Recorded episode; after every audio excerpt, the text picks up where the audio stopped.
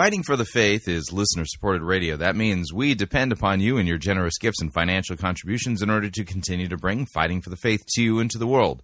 If you don't already support us, you can do so by visiting our website, fighting for the faith dot com. When you get there, you can click on one of our two friendly yellow buttons, or you can make your gift payable to Fighting for the Faith and then send it to Post Office Box one three three four four, Grand Forks, North Dakota, zip code five eight two oh eight. And thank you for your support.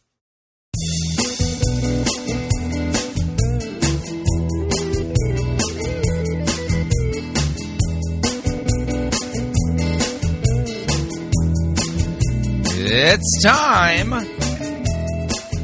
for another edition of Fighting for the Faith. Monday, September eleventh, twenty seventeen. All right, looking at my notes, there is no unified theme today. Themeless, themeless Fighting for the Faith. I did. It's going to be all over the map, is the best way I can put it.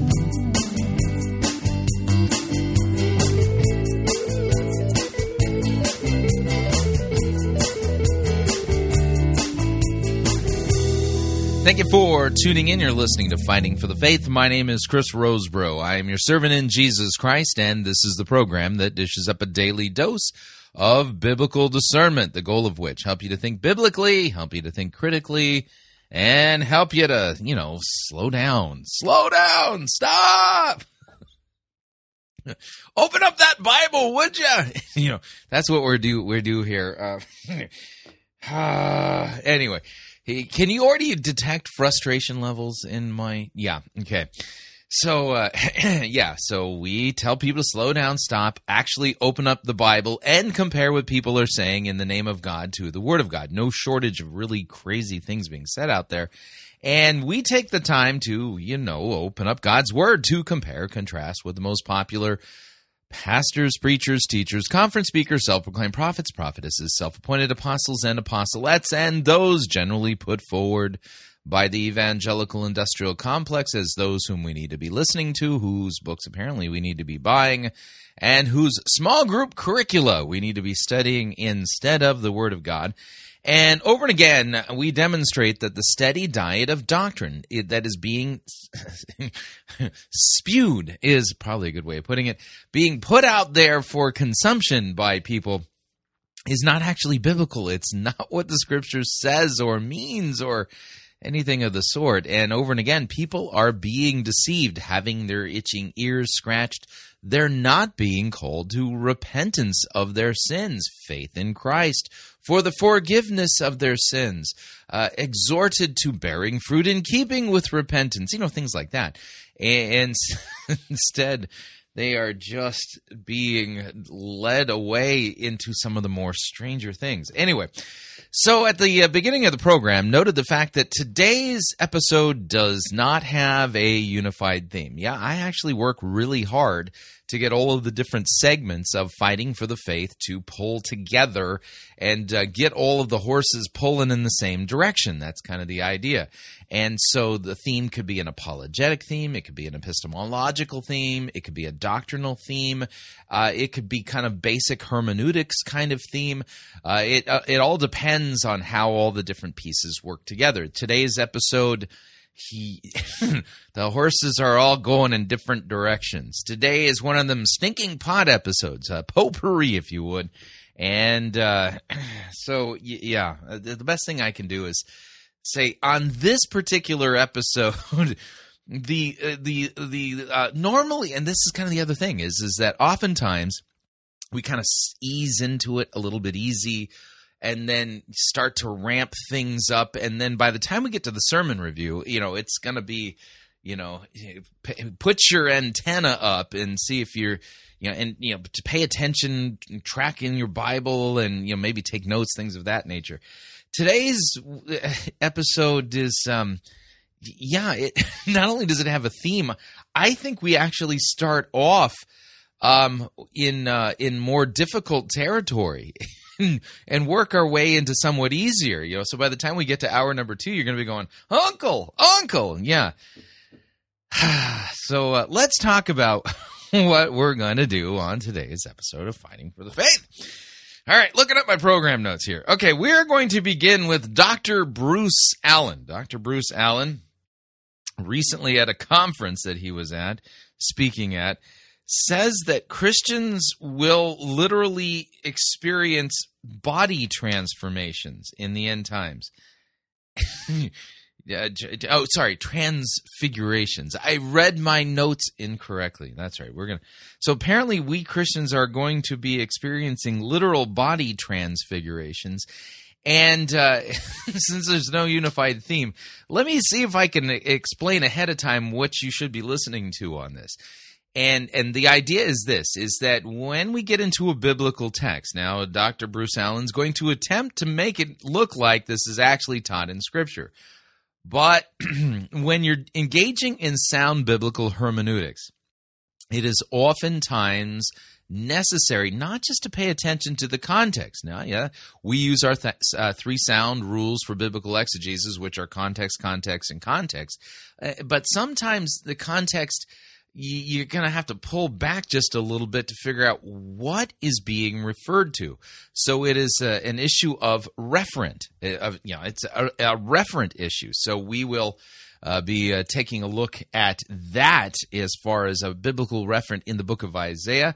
Then we're going to listen to Sean Bowles. Kind of the same concept here. We're going to be paying attention to biblical referent in First Corinthians chapter two as he tries to explain to us that uh, we need to uh, learn how to uh, hear God's voice via impressions and downloads. And that'll be a shorter segment. Um, and then just to kind of add insult to injury, somewhere in there we will uh, switch gears and do a, uh, a uh, money-grubbing televangelist update. And uh, listen to Ken Copeland as Ken Copeland c- uh, takes authority over uh, Hurricane Irma. Mm-hmm. Yeah. If you've been paying attention to the news, um, you know, Uh, clearly, uh, his attempts at taking authority over Irma did not result in Irma, you know, skedaddling and heading out to sea or anything of that nature. Far from it. And uh, then to end the hour off, we're going to listen to James Gall. This is kind of a uh, this is a little bit more of a difficult uh, segment here, but the idea here is that as Christians, which miracle narrative do we find ourselves? What's the story that we find ourselves in? And and uh, and we're, we're it's important that we pay attention to this one. It's a little subtle, somewhat abstract, but I think I'll, I'll somehow land on my feet. And then hour number two, we're going to hear a Louis Giglio sermon. He was recently in Montana and uh, preaching on his new book, Goliath Must Fall. Mm-hmm. And uh, it's just going to be a completely miserable twisting of the story of David and Goliath, which is what everybody does. Do, does? Do. Yeah, it's what everyone does, man. You know, just saying. So you, I'll explain it when we get into hour number two. So uh, with that, I, I think we should probably just go ahead and get into the program proper. Make yourself comfortable. So the first segment's going to be a prophetic holy orders ne- network information exchange syndicate twin spin. So let's do this. So I was having this wedding, and and we had we well we didn't have we had Shabbat mm, Shabbat Sunday. Yeah yeah yeah Shabbat. Oh mm, Shabbat.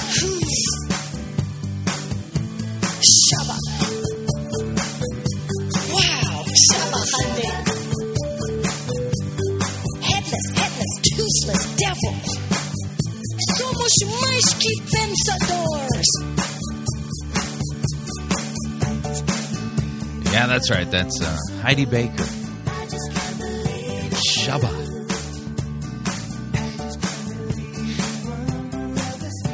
Strange days we live in. All right, so uh, something as well, almost as strange as hearing Heidi Baker say Shabbat is uh, Doctor Bruce Allen from the uh, recently concluded On Earth as It Is in Heaven conference and his bizarre twisting of Isaiah chapter sixty.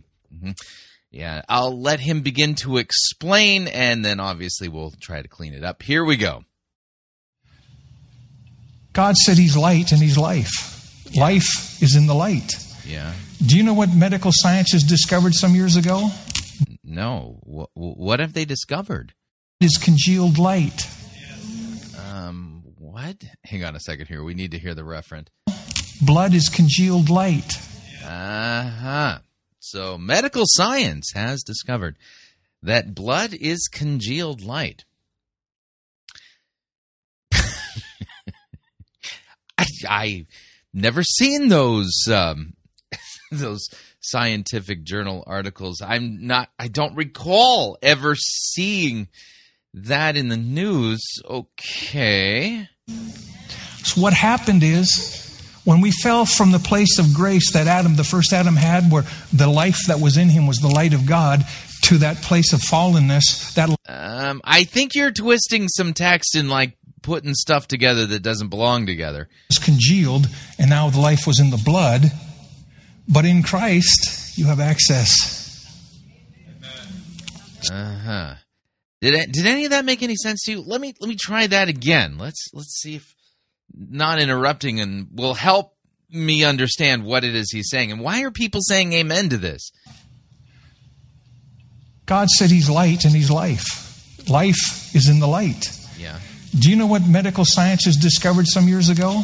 No. Blood is congealed light. Uh-huh. So what happened is, when we fell from the place of grace that Adam, the first Adam, had, where the life that was in him was the light of God, to that place of fallenness, that light was congealed, and now the life was in the blood. But in Christ, you have access. Amen. Start seeing yourself as he sees you. As congealed light. I... um, yeah. I don't recall in all of my times reading scripture and, you know, reading the church fathers, church history, the Reform, you know, history of the Reformation, the theology of the Reformation. I don't recall any theologian, apostle, prophet, or reformer ever really zooming in on this. Uh, we need to see ourselves as congealed light. Yeah, I've, I've, I've Yeah, maybe I'm just not well read enough. You know, if I've only read those scientific articles that talk about blood as congealed light, which kind of begs this, the question. Hang on a second here. I'm going to just do a little Google search. I mean, Google would know about this, right? Blood congealed light. Let's see here. Evidence for blood being congealed light. Okay, now what I did for the search, I put congealed light in quotes so that it was looking specifically. Only five hundred seventy-six results, one of them from the Lunatic Outpost. I don't see any science articles initially coming up for that. Ha ha. Uh, oh, here's an interesting link. The Occult Teachings of Gwen Shaw. Yeah, um, when somebody can send me an actual, you know, like Journal of the American Medical Association or science, and a, a peer-reviewed science journal that proves that blood is congealed light, I, I'd like to see that. But uh, let's let's continue, okay? Because transformation is going to take place in human bodies in this last hour.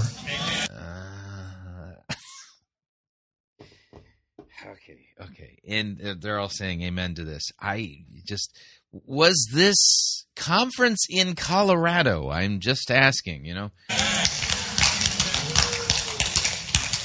I'm telling you this, the powers of the age to come that they talk about. One of the things we're about to see on a Forerunner Company of believers. All right, Forerunner Company. So this puts this into the N A R doctrine, the the doctrine of Joel's army, this this thing that God is supposed to be raising up for the a big end times billion souls harvest thingy. It's transfiguration. That is permanent. What? Gotta back this up again. I. What is this guy saying? Hang on a second here. Let's try this again. Come that they talk about. One of the things we're about to see on a Forerunner Company of believers is transfiguration. That is permanent. I mean, Jesus' transfiguration wasn't permanent during his earthly ministry. I mean, just his glory popped out for just a wee bit of time there on the Mount of Transfiguration. Um, where is he getting this? Okay, so um, I do I sound like I'm at a loss for words? Well, the reason for that is because I'm at a loss for words. There's people saying amen to sentences that don't make any sense biblically or even like from like lucid logical whatevers. Okay, so uh, permanent transfiguration is coming, okay? Do you have a biblical text for this? By the way, he does. Uh, we'll, we teach more on that in our school. Right, yeah, so sign up for his school, pay him money, and he'll teach you more about how to have a permanent transfiguration from congealed light to light. Okay. So I'm going to finish with this, and then we're going to pray. Good friend of mine, some of you know him, Regner. But he's he's a fanatic for the Word, and he does Word studies, and we we love talking about this and doing these. Did an exhaustive Word study on this scripture, Isaiah sixty. And then with the studies I did, I added some things. And um, you can't buy the Bible like this. You have to do your Word studies. Okay, so... He says you can't buy your Bible like this. So whatever this translation is of Isaiah sixty, he claims that it is a result of word studies. Now, it just so happens that, you know, I have a degree in biblical languages, and uh, I read Greek, and I read Hebrew, and, you know, stuff like that. And so um, I have just prior to today's program, I... went ahead and took a look at the Hebrew there in uh, Isaiah chapter sixty, and um, I have found that both the E S V and the N A S B do a fine job, and I mean this, a, a very good job of capturing what's going on in Isaiah sixty. So before we let Doctor Bruce Allen confuse us into a, yeah, a complete obscurity of reality, let's take a look at what the text actually says. E S V, here's what it says. Arise, shine, for your light has come, and the glory of Yahweh has risen upon you. Now, you'll note I use the word Yahweh whenever I come across what's called the Tetragrammaton. Tetragrammaton is the uh, Hebrew four letters for the name of God, and I think it is best translated or you know transliterated as Yahweh. Yeah, I think that's a good way of working with it. But anyway, so, so the glory of Yahweh has risen upon you. For behold, darkness shall cover the earth, and thick darkness and uh, the peoples. But Yahweh will arise upon you, and his glory will be seen upon you. And nations shall come to your light, and kings to the brightness of your rising. Lift up your eyes all around and see. They all gather together. They come to you. Your sons shall come from afar, and your daughters shall be carried on the hip. Then you shall see and be radiant. Your heart shall thrill and exult, because the abundance of the sea shall be turned to you. The wealth of the nations shall, shall come to you. A multitude of camels shall cover you, and the young camels of Midian and Ephah. All those from Sheba shall come.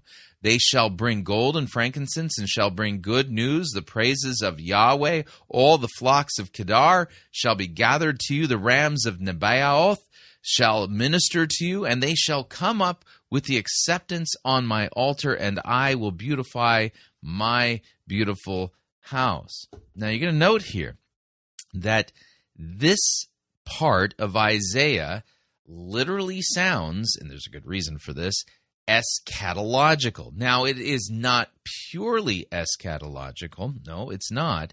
Um, it, it is talking about kind of the mystery of salvation and the glory of Christ, and it is definitely talking about the nations and a time when Christ has returned and people visibly see his glory. That's, that is definitely in play here. But watch what Bruce Allen does with this text based on extensive word studies. Uh-huh. Yeah, it, the, the, you know, if you don't know Hebrew, doing an extensive word study is not going to help you with rightly translate. By the way, the E S V does a good job of translating. Let's take a look at the N A S B, nineteen seventy-seven, another fantastic, uh, very literal translation. Arise, shine, for your light has come. The glory of Yahweh has risen upon you, for behold, darkness will cover the earth, deep darkness the peoples, but Yahweh will rise upon you, and his glory will appear upon you, and nations will come to your light, and kings to the brightness of your rising. So you'll notice this is reflected light, because the glory of Yahweh shines upon us. Watch what Bruce Allen does. I hope you're sitting down. This is what Isaiah sixty says. Pay attention to this. No, actually, what he's about to say is not what it says. It says, stand up. That's equivalent to arise and shine. It's a command. It isn't, well, you know, if you feel like it today and you're not, you know, too busy. Right, yeah. So put this in your calendar, you know, put it on your to-do list. Stand up. Accomplish. Confirm and decree the day, the break of the day, that moment when light overwhelms darkness. Uh, what? That light has been introduced to the world and reached maturity in you. Where are you getting this? And the splendor, the weight, the glory, and the honor of the Lord now irradiates you. Oh no, I've been irradiated. that, that, that I think being irradiated may not be a good thing. I just, you know, saying. This is the hour we've come to. The Lord gave me this word for twenty sixteen, and he said... No, no, no, no. The Lord did not give you this word for twenty sixteen. Be progressive, and as this unfolds into the final days, you're going to see God's people. You're going to distinguish them clearly. The world can't see it, but we're going to see each other as light. Ah, so it's transformation. Transfiguration is coming. So among Christians, if you if you're walking down the street, you'll be able to identify the other Christians, at least the ones in this end times army thingy, uh, because that you'll see them as light. That is not the referent of Isaiah chapter sixty. So you'll note here that what he's done, he's taken a text that's a little bit difficult to understand. He's made it more difficult to understand by his so-called word study, and now he's reading into it this word that he claims that God gave him back in twenty sixteen, that uh, that we're all going to be transfigured uh, before each other, and we'll see each other as light. And he's just completely obliterated what this text is about. Now, granted, Isaiah sixty is not a super easy text to get, and even putting it in context takes a little bit of study. So you would need a good, you know, maybe a good study Bible, or even a decent commentary. By the way, a good commentary that is for free is uh, uh, Doctor Paul Kretzmann's commentary. You can find it at Kretzmann Project dot org if you're looking for a good lay-level commentary. It, it, I literally, you can't beat it, but uh, you, you'll find that Kretzmann, when he talks about Isaiah sixty, doesn't say anything about some end times army of who's been permanently transfigured um, and now shines with light. That's not what's going on here. We're going to see it. Uh-huh. And that light cannot be separated from his love. And that light can't be separated from his life. And that light can't be separated from any of the characteristics that make up who he is. We're going to be a different species of believer. Uh,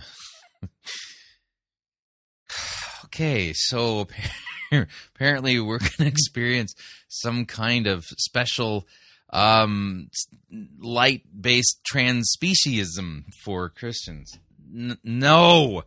And I can't believe the people sat there and said, amen to this. I mean, this is just demonstrably absurd.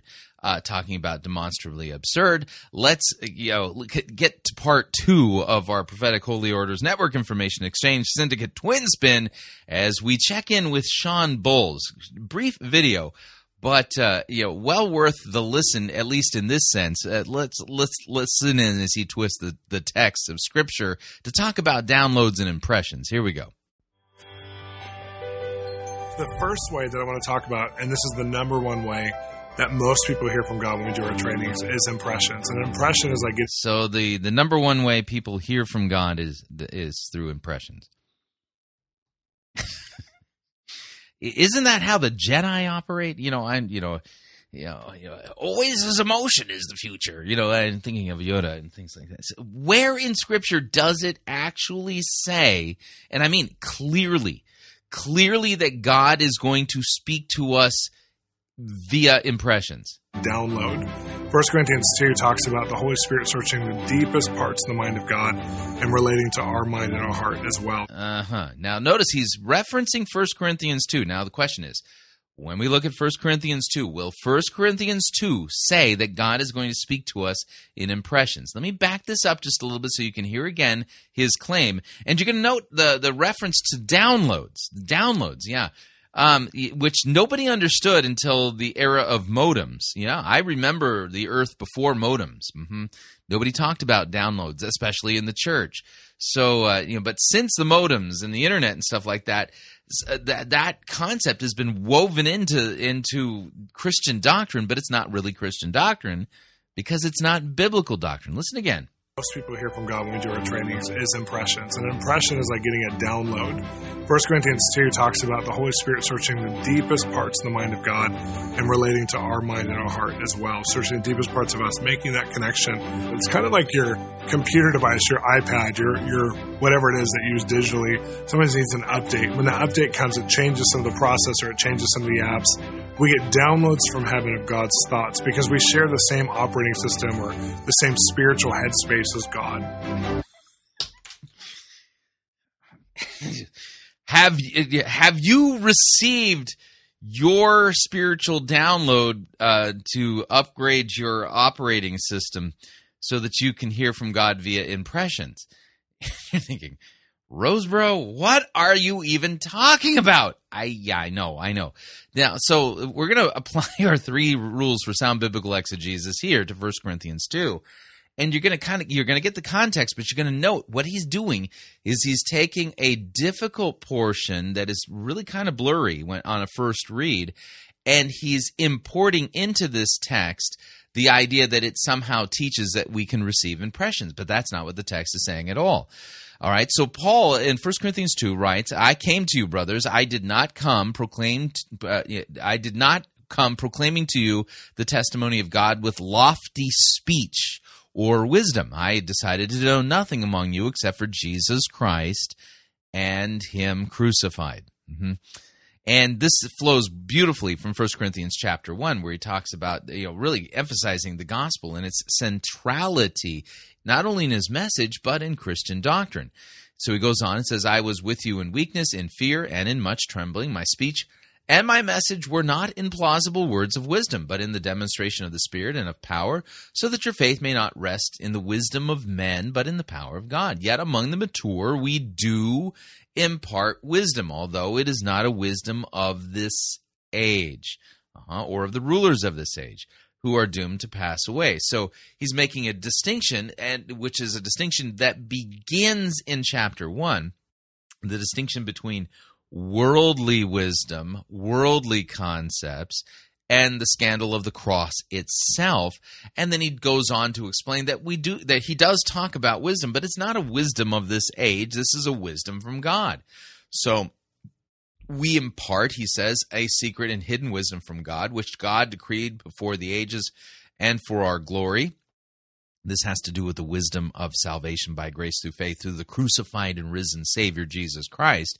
None of the rulers of this age understood this, for if they had, they would not have crucified the Lord of glory. But as it is written, what no eye has seen, nor ear has heard, nor the heart of man imagined, what God has prepared for those who love him. These things God has revealed to us through the Spirit. For the Spirit searches everything, even the depths of God. For who knows a person's thought except for the spirit of that person which is in him? So also no one comprehends the thoughts of God except for the Spirit of God. Now we have received not the spirit of the world, which again is this contrast that begins in chapter one, but the Spirit who is from God, so that we might understand the things freely given us by God. In other words, you know, when we hear the gospel, the gospel is understood because the Spirit gives us that ability. Jesus says, no one can call me Lord, or no one calls me Lord except for by the Spirit. And you know, when uh, Peter says to uh, Jesus, "You are the Christ, the Son of the living God." He says, "Flesh and blood has not revealed this to you." That's kind of the idea of what's going on. This, that's the cross reference to this. "So now we have received not the Spirit of the world, but the Spirit who is from God, that we might understand the things freely given to us by God. And we impart this in words not taught by human wisdom, but taught by the Spirit, interpreting spiritual truths to those who are spiritual. The natural person does not accept the things of the Spirit of God, for they are folly to him, and he is not able to understand them because they are spiritually discerned. The spiritual person judges all things, but himself is to be judged by no one. For who has understood the mind of the Lord so as to instruct him? But we have the mind of Christ." So you're going to note here, when you put it back in context, although this portion of First Corinthians two is a little bit more challenging to understand, it clearly is not teaching what Sean Bowles said, that, well, we receive downloads from God via impressions, and that's how we're to hear from God. That's not the referent in this uh, text at all. So yeah, I told you today's episode of Fighting for the Faith was going to be a little bit on the challenging side. Hopefully I'm making good on my promise or threat, whichever way you want to look at it, but I think you get the point. So uh, we are then up on our first break. If you would uh, like to email me regarding anything you've heard on this edition or any previous editions of Fighting for the Faith, you can do so. My email address is talkback at fighting for the faith dot com, or you can subscribe on Facebook, facebook.com forward slash Pirate Christian. Follow me on Twitter, my name there, at Pirate Christian. Quick break. When we come back, we're going to check in with uh, Ken Copeland and see how his efforts went at um, taking authority over Irma. Then we're going to hear from James Gall, another complicated segment. Stay tuned. Don't want to miss it. We'll be right back.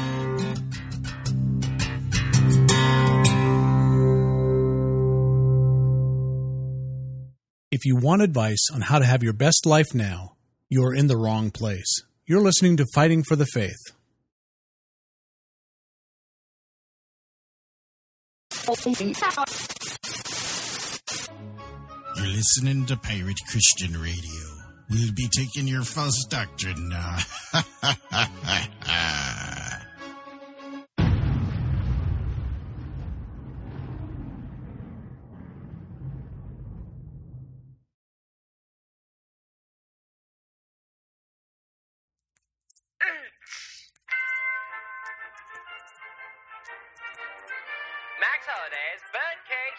Presents Church Day Select.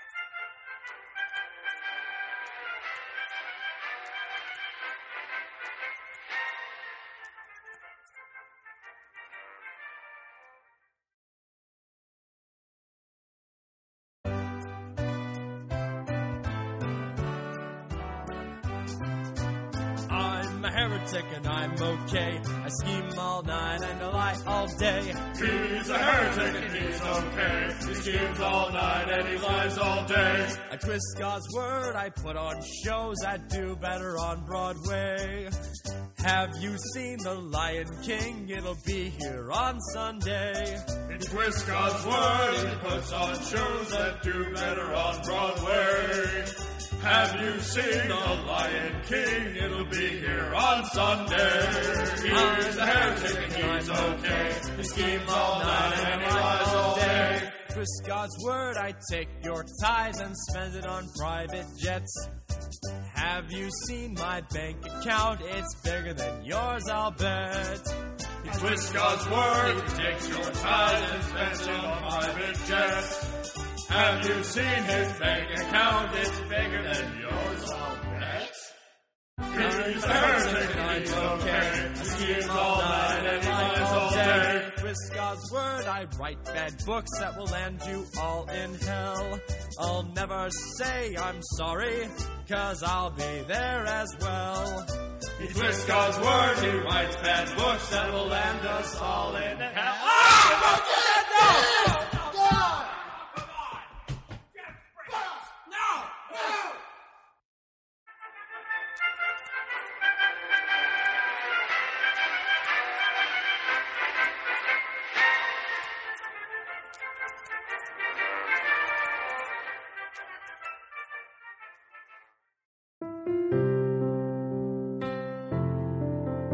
This is Doctor Curtis Lyons. I I am the presiding pastor of the American Association of Lutheran Churches. If you are seeking a church that believes that the Holy Bible is the inerrant, infallible Word of God and accepts the Lutheran confessions because they are the right interpretation of Holy Scripture, I hope that you will take a look at the A A L C.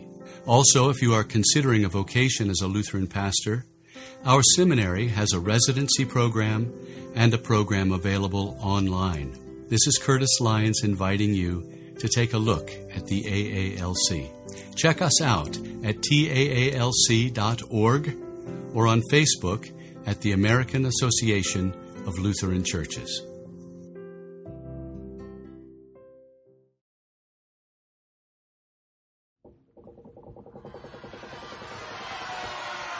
Oi, Captain! We got ourselves a heretic! And exactly how do ye know that she be a heretic?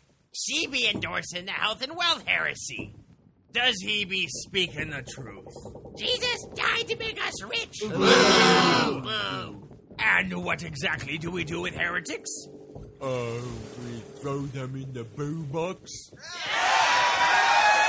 No, no, no. We preach the gospel to them. What if, um, the heretic doesn't repent? Then we throw them in the boo box.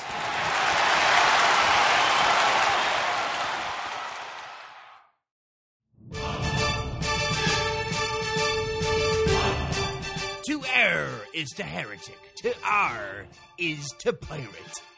Get yourself over to www dot pirate christian radio dot com forward slash Refermanda and purchase yourself a copy of the game Refermanda and join the fight for the faith today.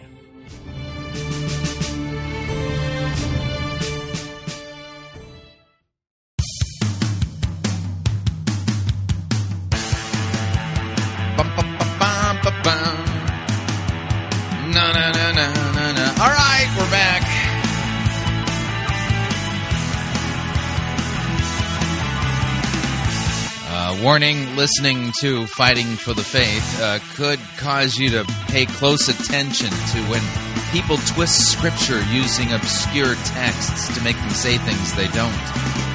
Just a reminder, Fighting for the Faith is listener-supported radio. That means we depend upon you and your generous gifts and financial contributions in order to continue to bring Fighting for the Faith to into the world. And you can partner with us. It is a partnership. Visit our website, fighting for the faith dot com. When you get there, you'll see our two friendly yellow buttons.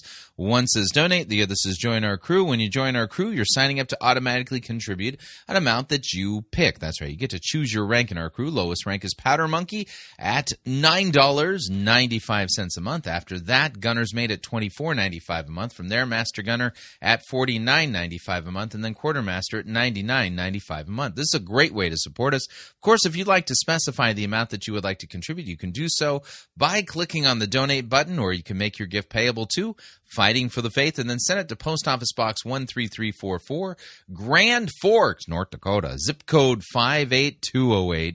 And let me thank you for your support. We truly cannot do what we are doing here without it. All right, now that uh, Irma has uh, done most of her work, I think she's still churning through the uh, south of the United States, uh, let's uh, do a money-grubbing televangelist update and uh, note the fact that, um, well, Ken Copeland seems to have failed miserably in, in his attempts to take authority over Irma, but uh, let's do this. I've got ninety thousand pounds in my pajamas. I've got forty thousand French francs in my fridge. I've got lots of lovely lira. Now the Deutschmark's getting dearer, and my dollar bills would buy the Brooklyn Bridge. There is nothing quite as wonderful as money. There is nothing quite as beautiful as cash. Some people say it's folly, but I'd rather have the lolly. With money you can make a splash. There is nothing quite as wonderful as money. Money, money, money. There's nothing like a newly minted pound. Money, money, money, money. Everyone must hanker for the butchness of a banker. It's accountancy that waits the world go round. Round, round, round, you round, keep round. Your ways, but it's only just a phase. For it's money, money, money makes the world go round. Money, money, money, money, money, money, money, money.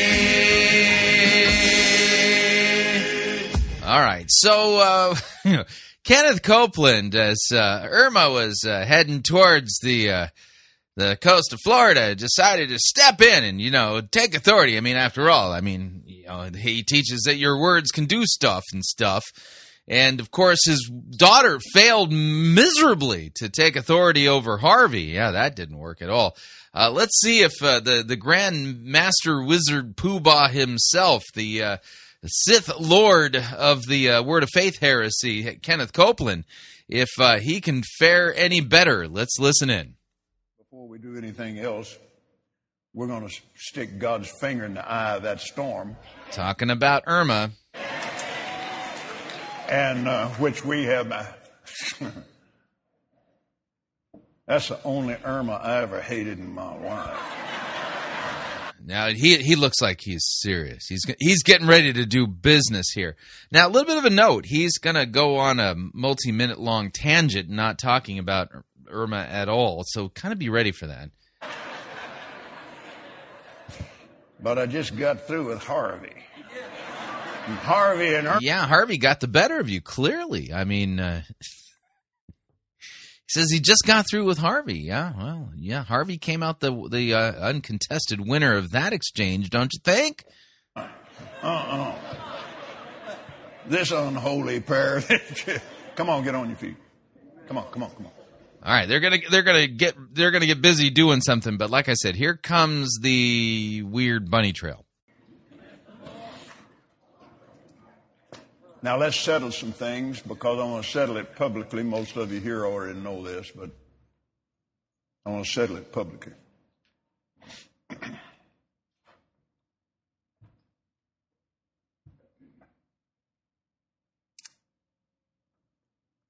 There were no storms. There was no death, no sickness. On what day did God create cancer? Yeah, um, these are all the consequences of our sin. Notice he's not actually exegeting a text. No. All of that is born out of religious tradition and lack of knowledge. Most Yeah, which Christians say God created cancer? Uh-huh. Especially of the New Testament.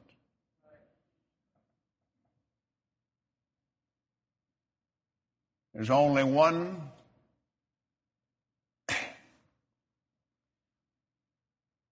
we words are the most important things on the planet. Uh, apparently words are. Yeah, that's right. Words are. Not God, but words. The most important things there are. And God's word is the most precious thing on the planet. We live in a word created, word upheld, word... I thought we lived in a God created, God upheld. Notice who apparently is in charge here. Words are. God created the world by speaking it into existence.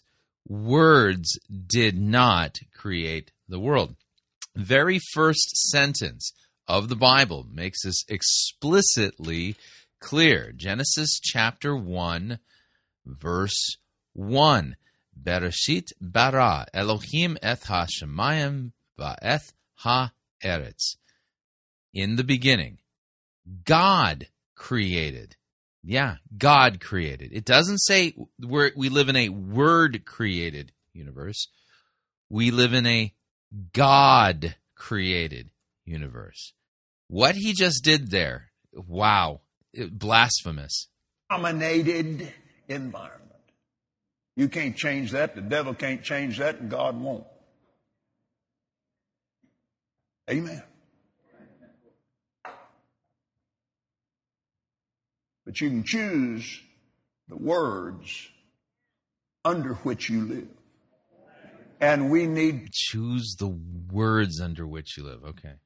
Go back over what we've learned in the past and narrow it down and get more picky about it. Because, hey, the more you know, the more you're responsible for. And so, right, yeah. So, I mean, the, now that you know this, you're responsible for Irma, you know.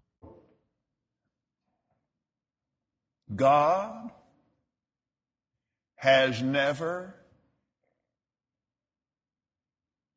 ever taken anybody. Never. There's only one human being that he ever made sick. His name is Jesus. There's only yeah, that's weird because I seem to recall um, many passages in the Old Testament where God has afflicted people. Hmm. Yeah, notice he's not exegeting. I, what do we call this? Uh, pros. Parodificating, he's, he's you know, pontificating here, um, but he's not exegeting, that's for sure. One man that he ever sent to hell. He's never sent anybody to hell, ever. I see, so God never sent anybody to hell. Yeah. So how'd they all end up there, you know? His name is Jesus. I can prove it to you from the scripture. God is not the destroyer. And we know who is.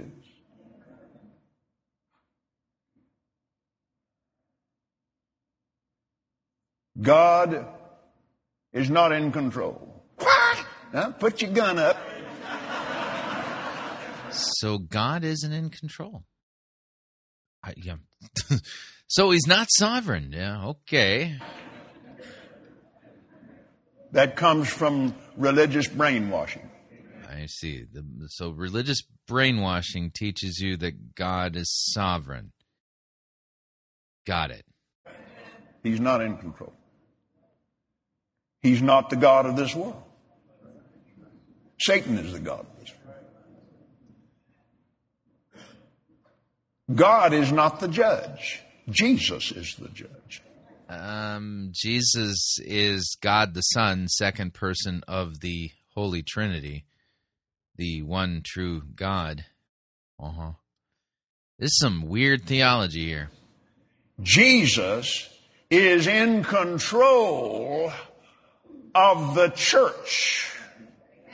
Um, that's weird. Yeah, because Jesus said, all authority has been given to me. Romans chapter thirteen says that there are no authorities on the earth except for those that have been established by God. So notice he's, this is some weird theology here, here. And there's a whole lot of that he doesn't have much to say about.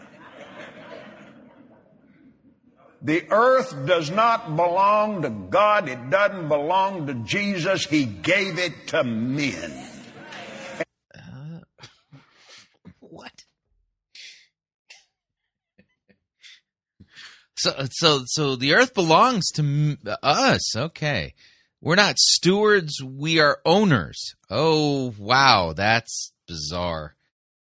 And uh, I can think of many passages that would disprove this. This is just a litany of blasphemy. Wow. What we do here, he, God, if you'll study the scripture closely, you'll begin to realize that God is pretty well bound up to whatever we ask him to do. Oh, so yeah, God's completely powerless. He's not sovereign. We're in charge. He's not. He's he's doesn't own the world, and so it's up to us to, yeah. Okay. He can't just come butting in here and stop that storm. God can't come in here and button up Irma. Wow. Wow. Which biblical texts say this? Somebody on earth's going to have to start speaking to this stuff. Uh, right, yeah. So, so, so it's one of us, because I mean, it's a fault. God's sitting there going, "Will somebody please, please do something about Irma? I'm totally powerless here. I I want to do something, but I can't because I don't own the place no more. I gave it to you guys, and you guys got to do something." Yeah, it's like the uh, God, the, the Homer Simpson is God, right? Well, God sends judgment. No, He doesn't send judgment. Jud- I, I, wow. I, I almost feel like this whole part, this middle part here, I mean, you, it just, just, you know, quote from Ken Copeland, five verses from the Bible that show that what he's saying is not true. It's coming.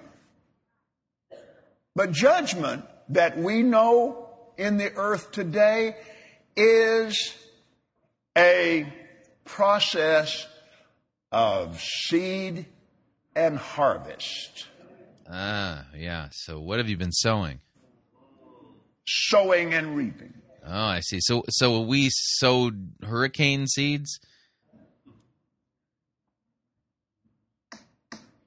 Lots of folks need to be praying for a crop failure.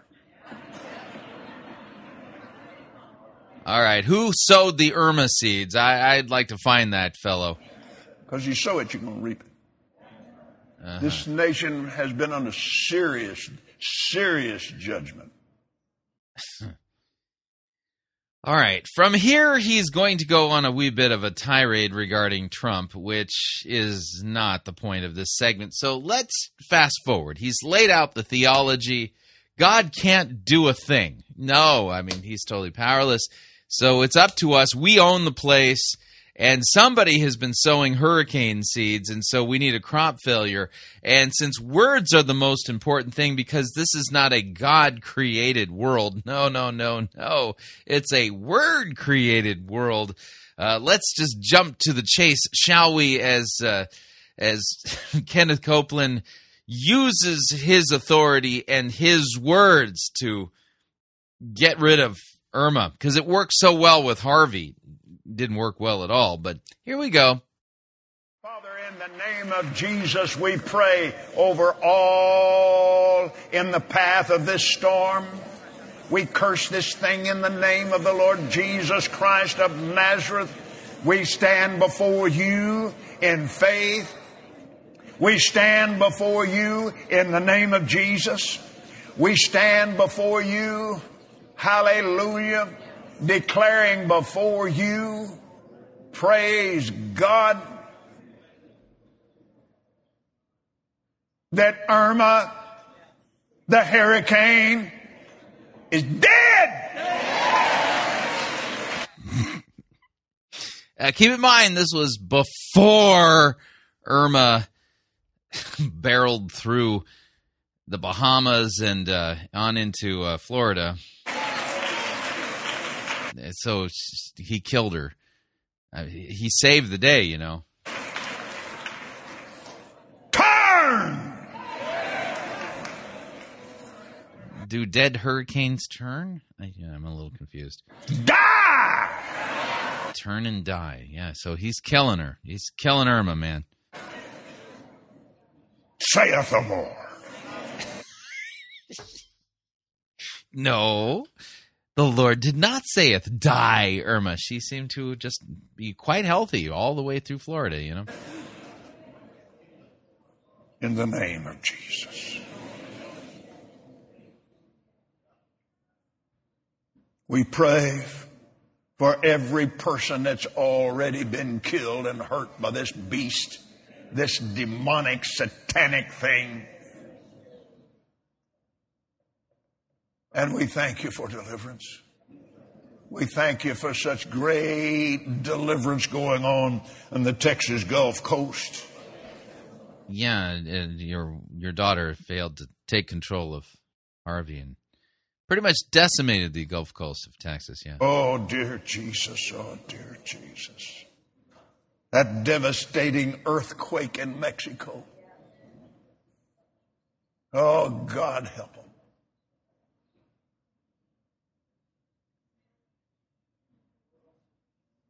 Thank you. Thank you. Thank you, Lord Jesus.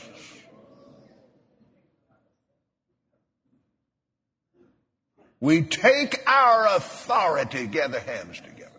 We uh, they're taking their authority. They're grabbing hands on this authority thingy. Take, gather hands together. Yeah, okay, please. All right, yeah. We take our authority.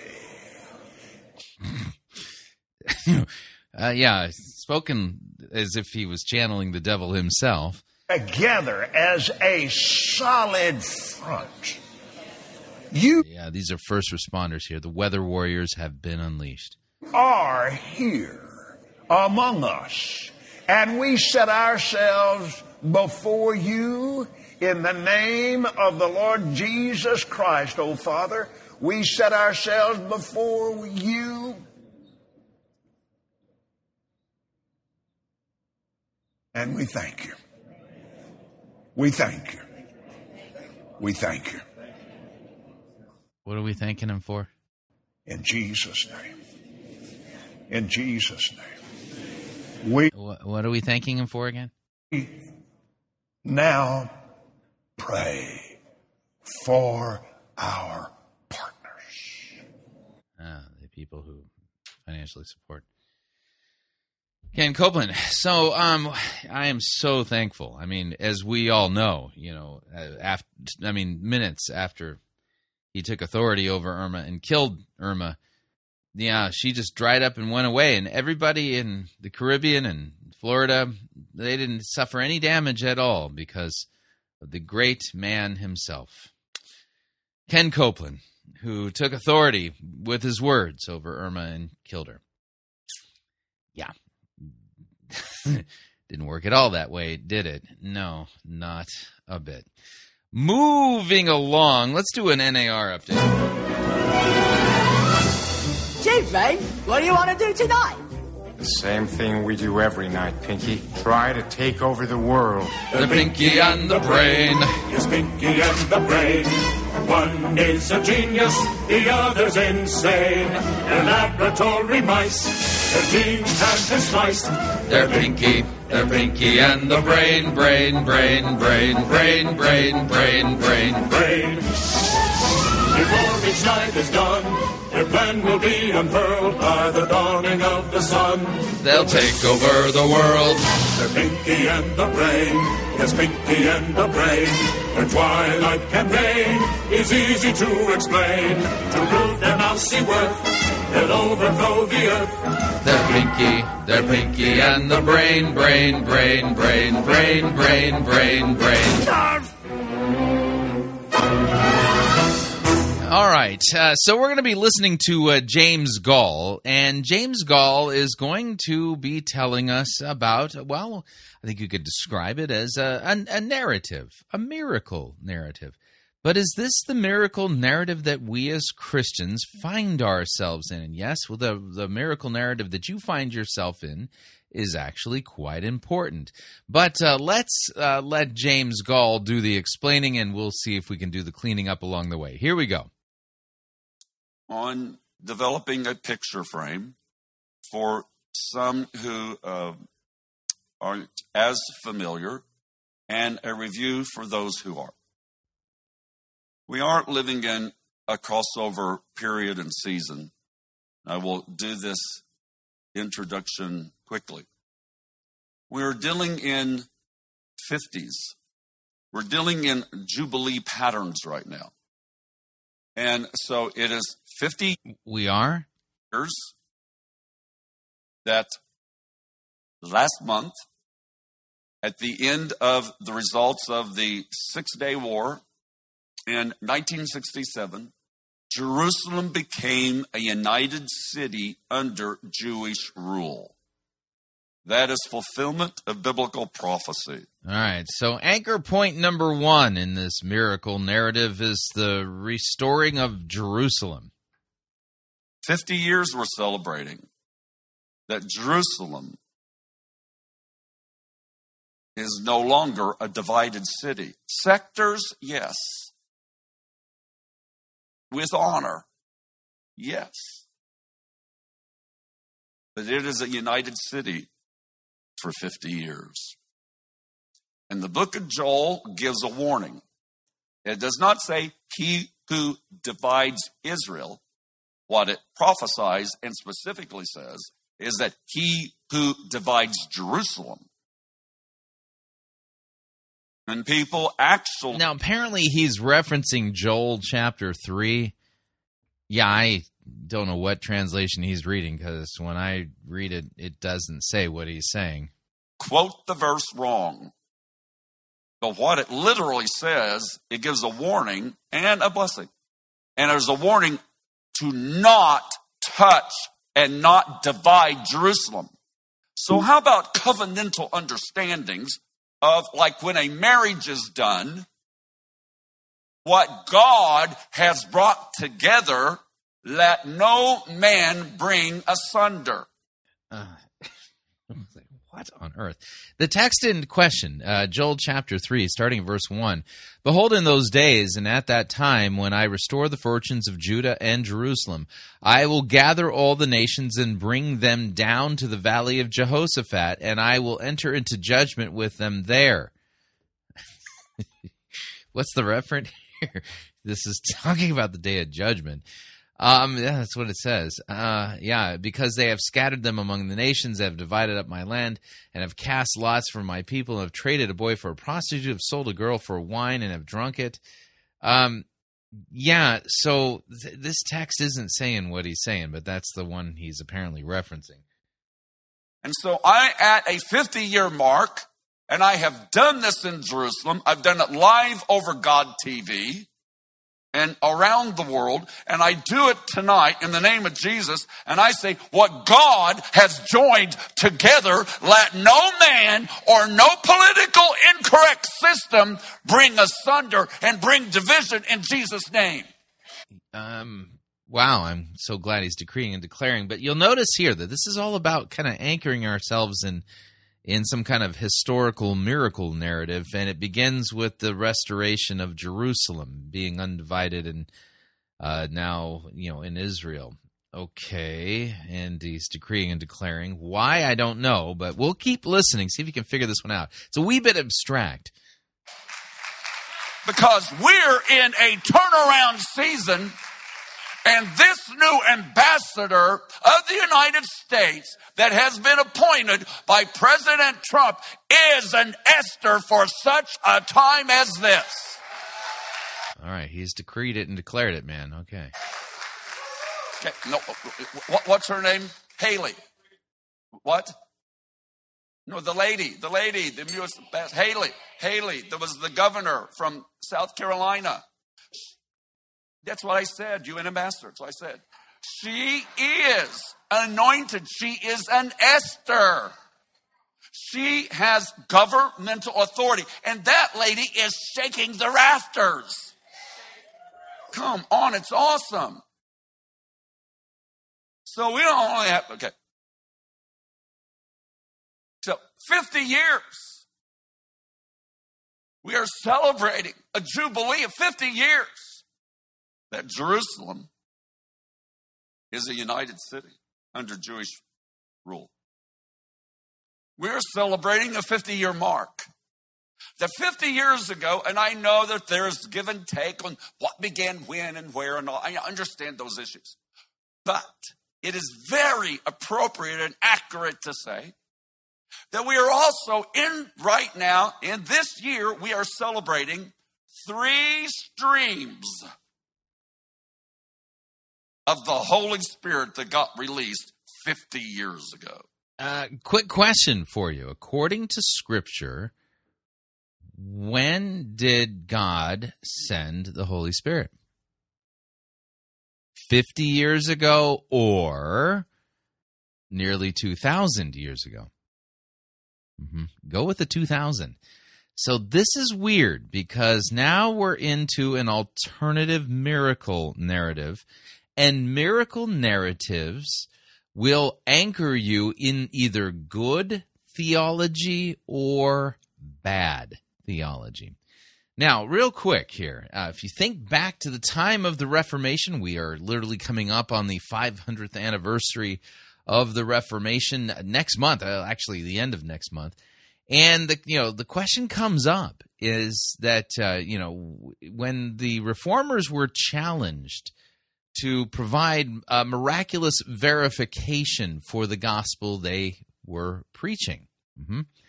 which miracles did they point to? Did they point to miracles that were, well, um, current to the time, five hundred years ago? No.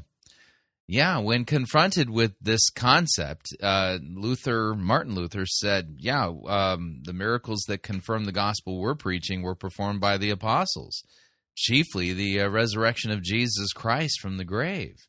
Uh-huh. The miracle narrative he pointed to was the miracle narrative in Scripture.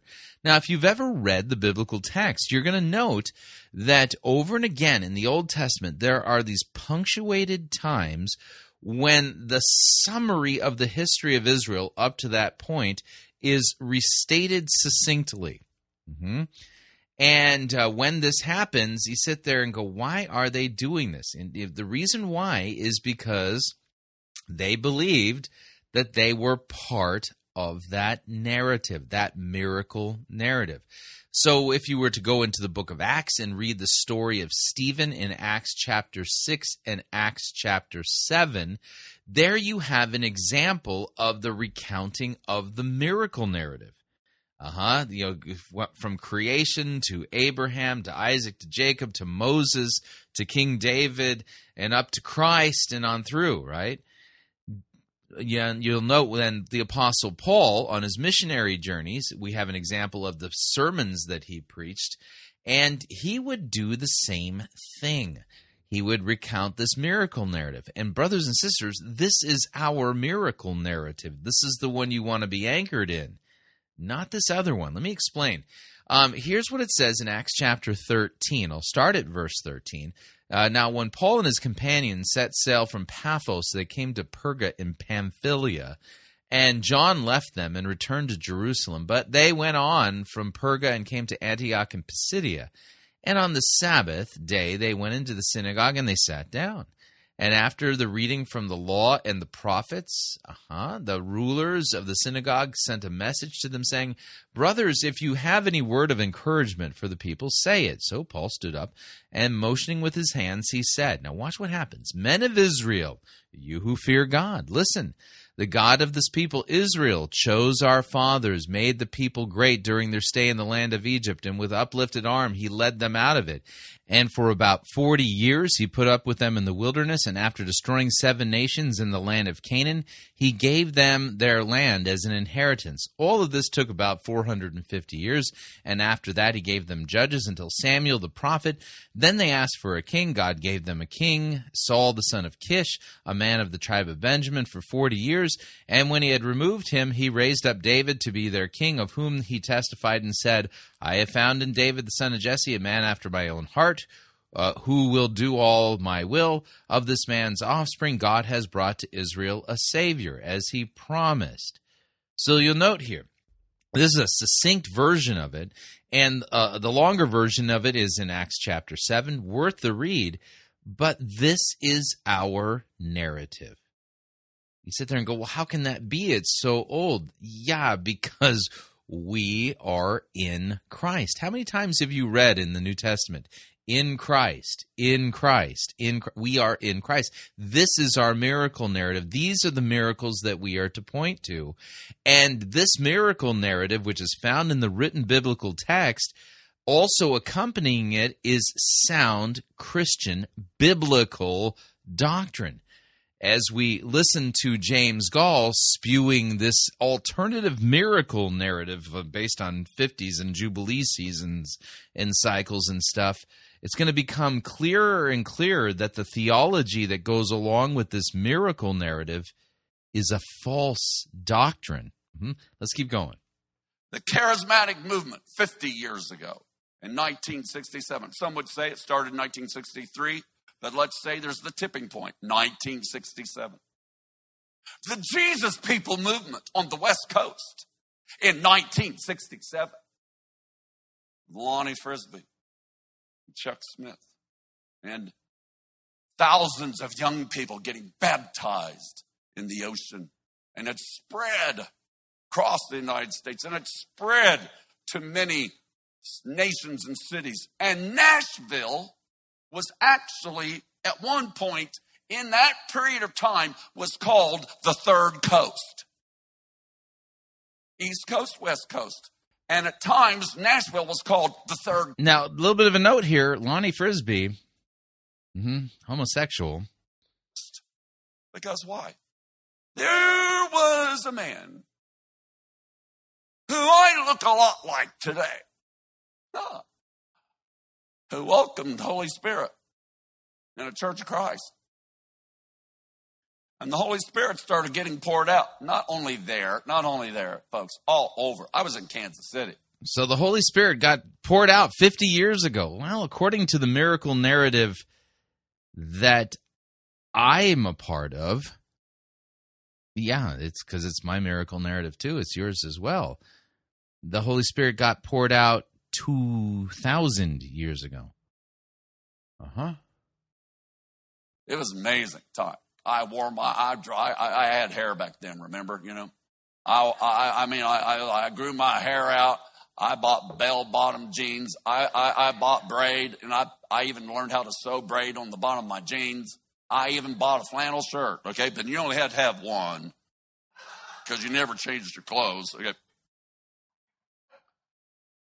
I like changing my clothes today, but anyway, fifty years ago. There was a charismatic movement that got birthed in the earth at the... All right, a movement that got birthed in the earth fifty years ago. Listen to the theology of this thing. Same time, blood was shed in the Middle East, in Israel. Yeah, so invoking Israel in the Six Days War, and apparently congeals all of this together in light, you know? And fifty years ago, it was as though bowls were filled and got tipped. And they got poured out on Catholics.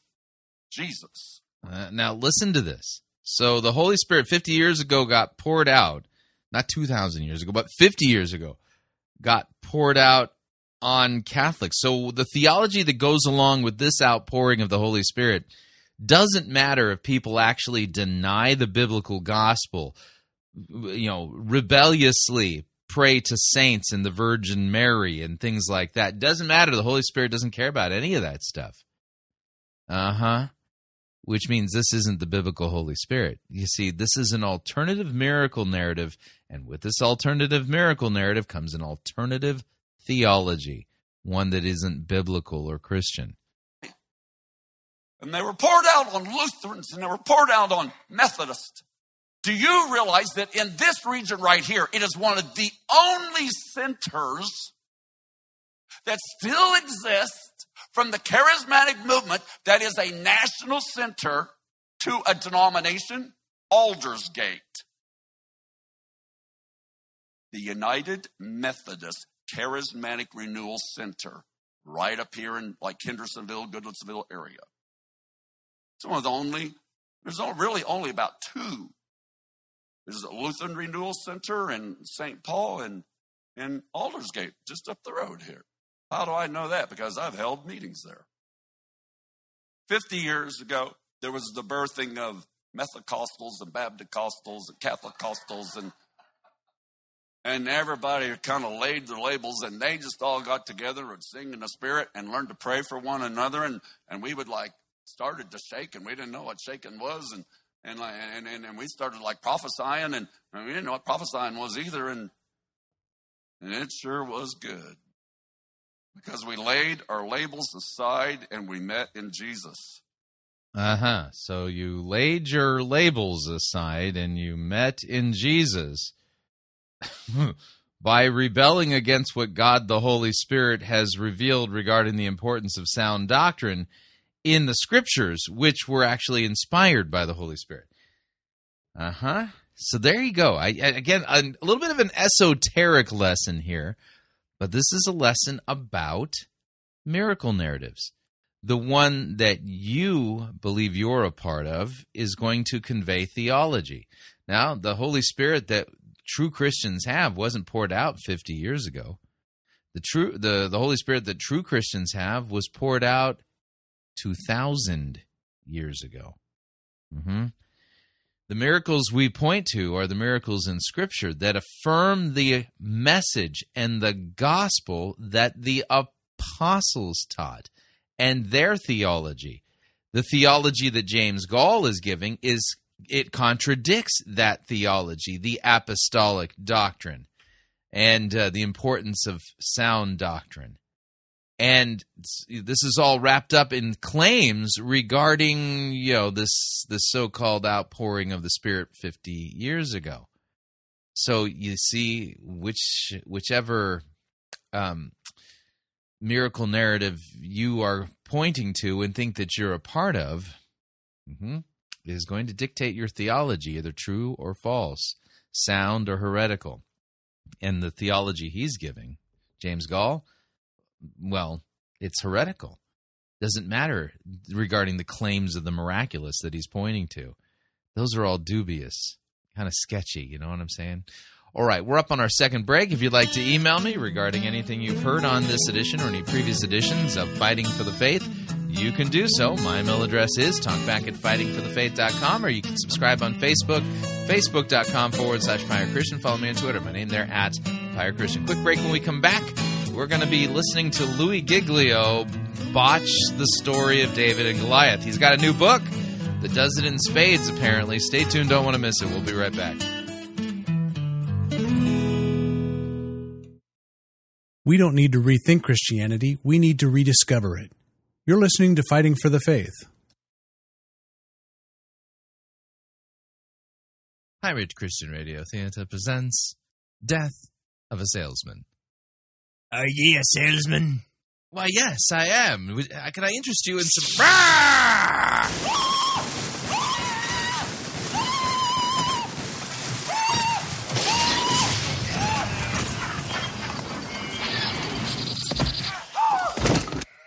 You're listening to Pirate Christian Radio.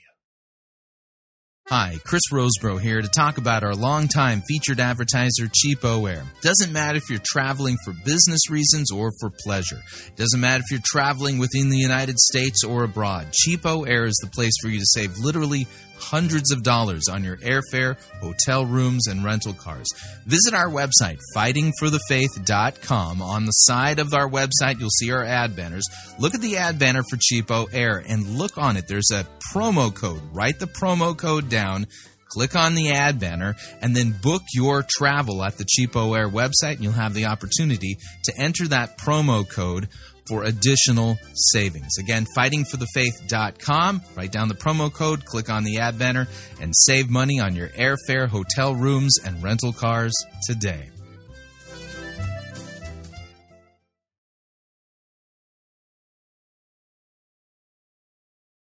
All right, we're back. Hour number two of Fighting for the Faith, sermon review time.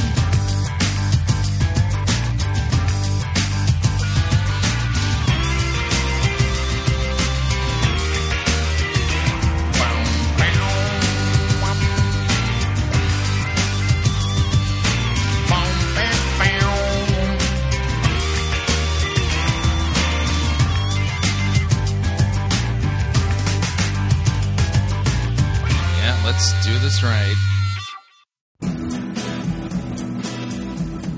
Hey, ho!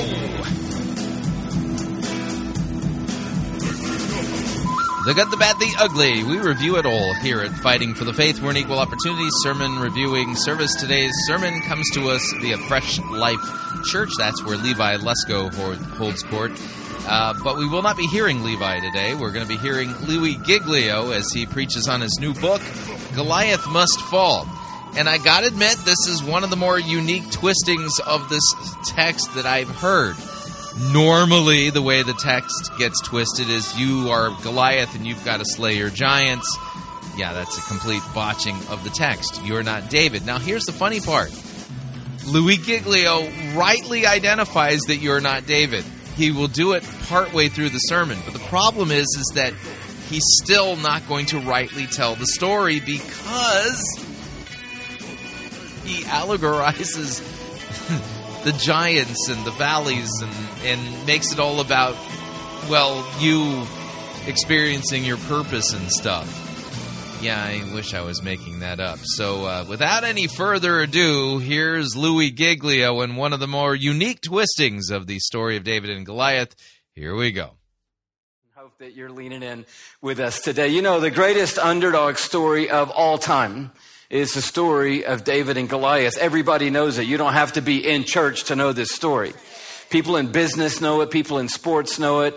It's a metaphor that's used for the underdogs of life wherever we find them. And I don't think anybody probably needs the background on the story today. What we need is the foreground reality that it's not just a shepherd boy and a nine-foot-tall Goliath somewhere back in history that we're talking about today. We're talking about giants that are still standing in our valleys today. Uh, giants in my valleys. Is that like termites in my rafters? What are you talking? See, this is this is why he's not going to land on his feet. It's because of this. And they're taking the wind out of our sails and taunting us and keeping us from everything God has dreamed for for our lives. That's why. I see. The, the giants in your valleys are keeping you from God's dream for your life. Excuse me while I go put my forehead through a brick wall. We say Goliath must fall. For our freedom's sake and for God's glory's sake, whatever's got its foot on our neck today has got to come down in the power of Jesus' name. Could be the giant of comfort, which is a little... The giant of comfort. I've never seen that one. The, is that the big comfy couch? Giant? Sneaky one uh, that's in the book. We won't talk about that today because that'd step on everybody's toes in the house today. But it could be the giant of addiction or anger. Rejection is a big giant. In- the giant of rejection, yeah. Oh, man, is he is the giant of rejection in one of your valleys? You see, this is the problem here. It is true, that, and he's going to correctly identify Jesus as the uh, center of the story. Um, the story of David and Goliath is not about Jesus helping, it, Jesus defeating the giant of rejection for you.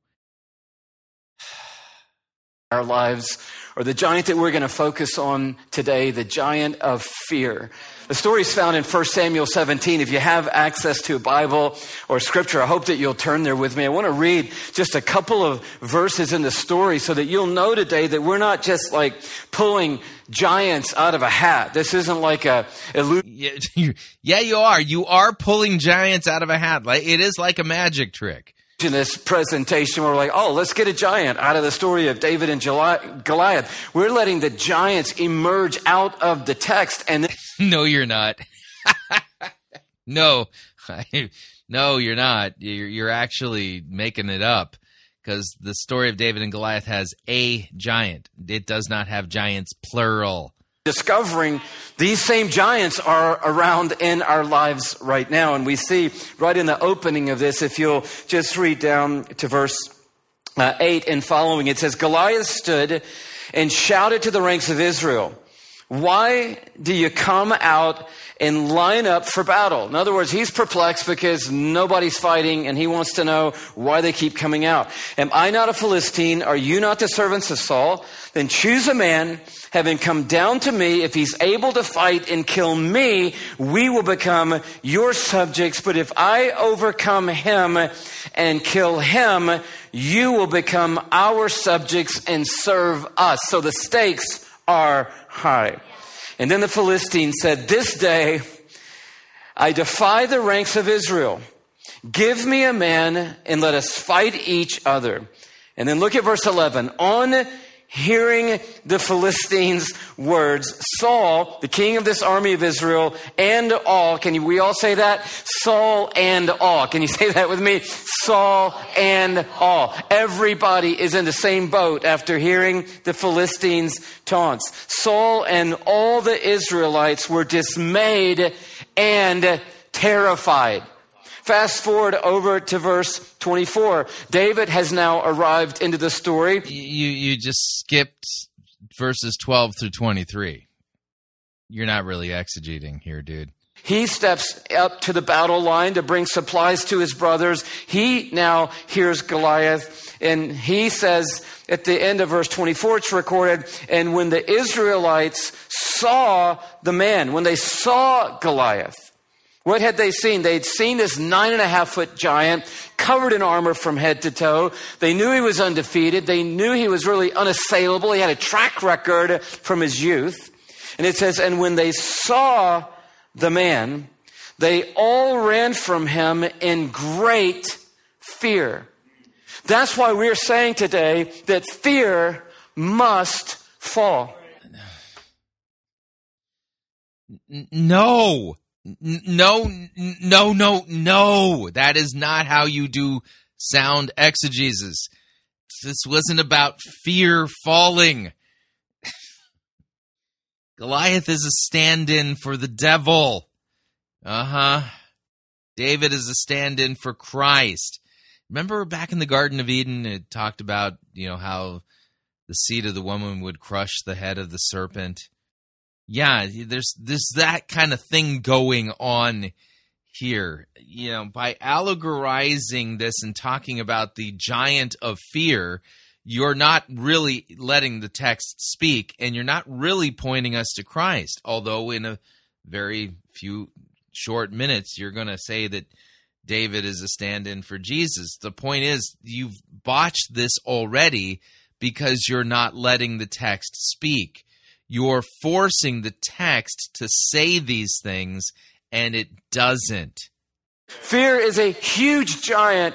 Not only in this story, not only in their lives, but in the lives of so many people today. I would imagine somebody in every gathering, in every city today is saying, that's exactly where I am. And if it's not fear, it's one of fear's cousins. You know, Goliath had brothers. He came from a messed up gene pool. He wasn't only nine foot tall and, you know, a little bit Uh, out of the bounds of the percentile ranges for what normal human growth looked like. He had brothers who were giants. He had a brother with ten fingers and ten toes on each hand and on each foot. So whatever family they came from was a little wacky, but at the same time, we see that we've still got these kind of giants in our story today, and fear is a big one. And its cousins, like Goliath's brothers, are worry. That's just a nicer way of saying fear sometimes. Panic, stress, depression, dread, doom, darkness, and then anxiety. Yeah, I'm sorry, but those are not the, quote, giants of this text. Oh, man. This is just so miserable. Which, of course, is a giant that has its hand on the throat of America. Anxiety is everywhere. So the anxiety giant is, we, we better slay it, man. Oh, wait, we better figure out how Jesus slayed the anxiety giant. I, this doesn't make any sense. It's a cousin of fear. They're not exactly the same thing, but the giant is standing in this story, and the giant standing in our story. I heard a great pastor say that fear is faith in the enemy. His name was Levi Lesko, and I stole that from him. And the first two or three times I gave him credit for it, and then after that I just said, a friend of mine, and then after that I just said, fear is faith in the enemy. So I'm here to correct and repair that, and if Levi stole it from someone, then I offer higher credit to those people that he stole it from before he forgot where he got it. But fear is faith that everything the enemy plans is going to happen. Fear is basically Murphy's Law on steroids. Everything that can go wrong is going to go wrong. And fear is forgetting that God is great and has a plan for our life that can't be thwarted. Oh, so so the plan for our life can't be thwarted. Okay. So this is all about learning how to do the unthwartable plan thingy. Got it. And so if fear is in the story, if fear is in your story, or one of fear's cousins, and you've heard something like this. Now, this is old school cassette tape player. Google it later. Pretty amazing. You can probably still find one on eBay. But when fear is in your story, you hear something like this playing in the background. The soundtrack of your story is something like this.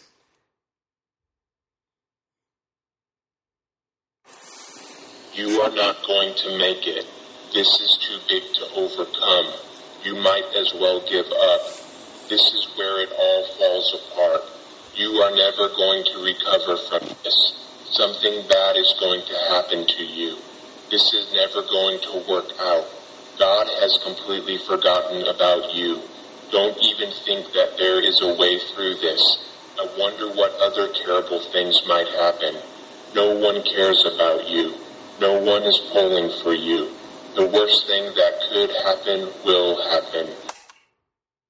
It's amazing how many people live with that script as the soundtrack for their life. Now, granted, that's that's absolutely true. There are a lot of people who suffer from those types of anxiety-ridden thoughts. They just keep replaying in their head.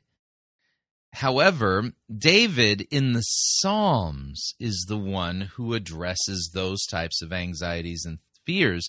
And those aren't the, the fears that are addressed or the things that are addressed in the story of David and Goliath. So he's looking at the wrong place, and he's making the text do something there that it shouldn't do. I'll give you an example.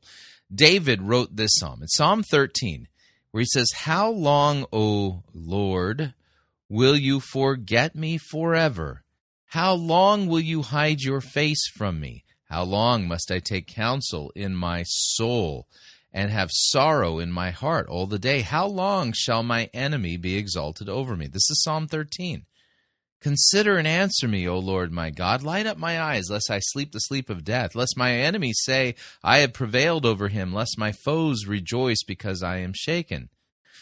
But I have trusted in your steadfast love. My heart shall rejoice in your salvation. I will sing to the Lord because he has dealt bountifully with me." The themes, the anxieties, the fears, the self-talk that Louis Giglio is trying to take on are, are actually taken on straight away in the Psalms, not in the story of David and Goliath. So we got a problem here. The solution, by the way, to this is trusting in the Lord. Trusting in his steadfast love and his mercy and his grace and his promise for the forgiveness of your sins, and that you will see him face to face, that he will ultimately vindicate you and cause your enemies to, well, perish. Things of that nature. Read the Psalms. That, that'll help you. So, I mean, this, this sermon is messed up. He's addressing a real problem, but he's prescribed the wrong text for it. And in order to make this text do what he's trying to make it to do, he's got to twist it. And he's already, well, doing that quite well.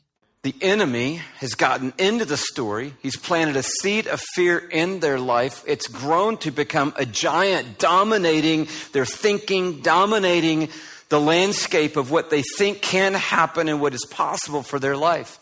And that's why we're saying today at Fresh Life that fear must fall. Why? Because it's it's taking the life out of us, and it's stealing the glory away from a great God who has a perfect plan for our lives and the power.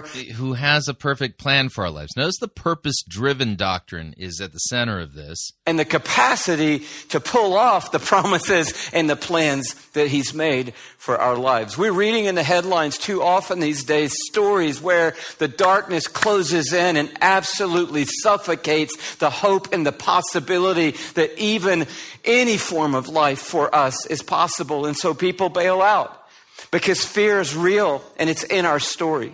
But as we're looking today at this text and looking back at the story of David and Goliath, there are a few big ideas that I want to put forward today that really revolutionize the story for us. And if fear is going to fall, if anger is going to fall, rejection is going to fall, if any giant in our lives is going to fall, we've got to get the story right before we can experience the power. Yeah, you've already botched the story badly.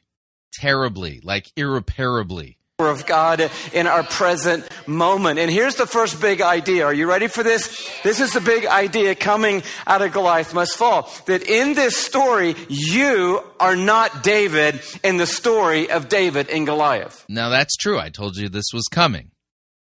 But Goliath is not anxiety. Goliath is not fear. It's important that if you're going to get David right, you better get the whole typology worked out properly. He's biffed it on the other end. I know, I let that set for a minute because, like, who is this guy and where did he come from? Uh, he He's, like, rolling in here with some heresy in Fresh Life Church today, but just bear with me for a minute. All of us have heard somewhere, any church people here, I'm a church kid. If you're not a church kid and you're new to this story, let me tell you how it was preached to church kids. Vacation Bible School, Backyard Bible Club, summer camp, youth retreat. Some speaker came in. They always pulled out David and Goliath about halfway through the deal. They preached an amazing sermon. Sermon, they looked down at me because I was the littlest middle school kid in the gathering, pointed at the little scrawny kid back here because David in the story was about fourteen, fifteen years old. We think he was a little shepherd boy. We're not sure. He could have been a little bit taller, but let's just say he was medium-sized little fourteen-year-old. And they look over at the middle schoolers and they go, and if this little shepherd boy could take down a nine-and-a-half-foot giant, then you can take down whatever's facing you in your life. And I mean, our hair would instantly light on fire. We would be filled with more zeal than we could contain. We would scour the campsite for five smooth stones. We would find them. We would come back the next night. We would consecrate them at the altar. The pastor of the camp would lay hands on our rocks and pray for them. And we would go out of that camp thinking, I'm going to take down every giant in my story.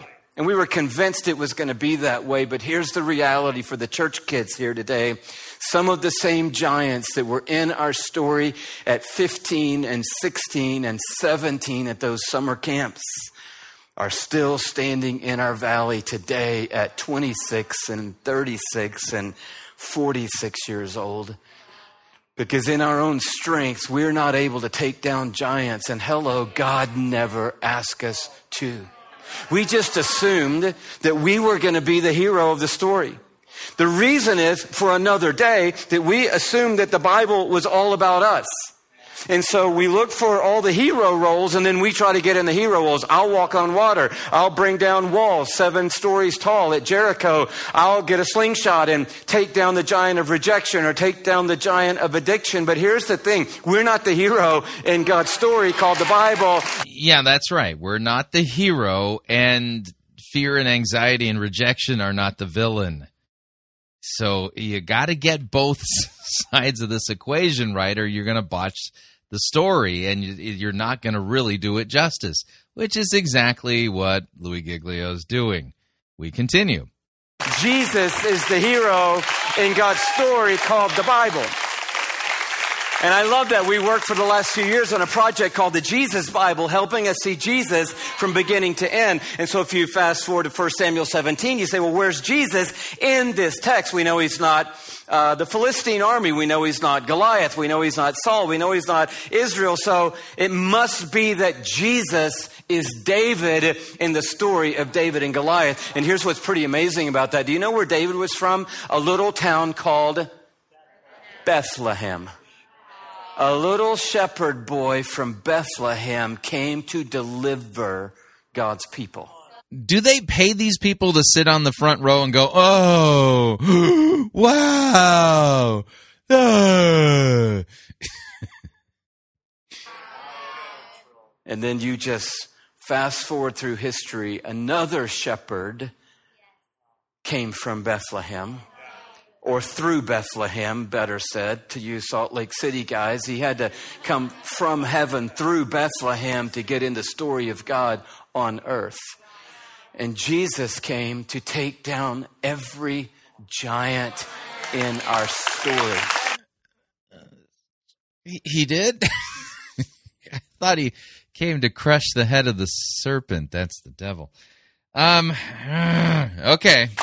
So this is the first idea that sort of changes things, that you're not David. So God isn't looking at you today going, you got to bulk up, armor up, hulk up. I wonder if Stephen Furtick will allow him to say that at his church, because it didn't go well for Matt Chandler when Chandler said that you're not David at the um, Code Orange Revival, the very first one. Yeah, he, he, he was unceremoniously booted from the event. Figure out a way to get, get your rocks and your sling together and go do some damage. No, he's saying, I came from heaven to earth to take the head off, to decapitate every giant, to defang the power of the darkness, if you will, and to give you a pathway of truth that you can walk on. To say it a different way, Jesus is your giant slayer.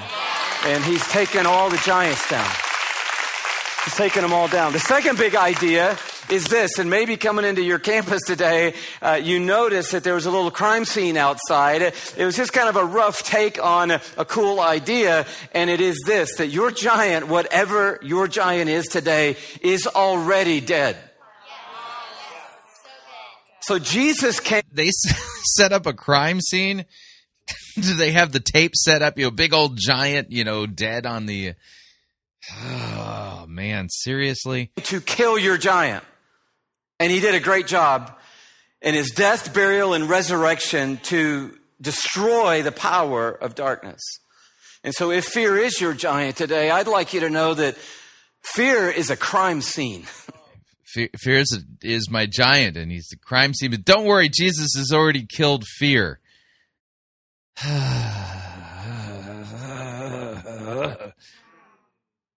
So you, when you come to fear, when you when you hear the message, when when the when the soundtrack starts playing, abandon you. You are never going to survive. You you need to immediately think. Is that Kylo Ren from the uh, Star Wars movies? Who was saying that? Scene. Fear is dead. There's there's a the beautiful song, Zach Williams. Fear is a liar, and it is a liar. But fear in and of itself and its power is dead. Jesus has taken the sting out of fear. And he's taken... What? What text says he's taken the sting out of fear? It sounds almost biblical, but that is not what it says. All the power out of the lies, he's replaced that with his truth. And he's given us a new glimpse into who he is and what he can do in our lives. And if the first thing you think when you walk to your giant is, my giant is a crime scene, rejection's dead, anger's dead, addiction is dead, and, and you realize Jesus actually has come to... Do- yeah, you're going to note something here, and I want to show you this from a biblical text. He has this backwards. And yeah, you got to understand uh, biblical theology. And what I'm about to say, some of you may have never heard. And that is, it's not about fear being dead. Nope. It's about you being dead in Christ. Yeah, he's put the emphasis on the completely wrong syllable here.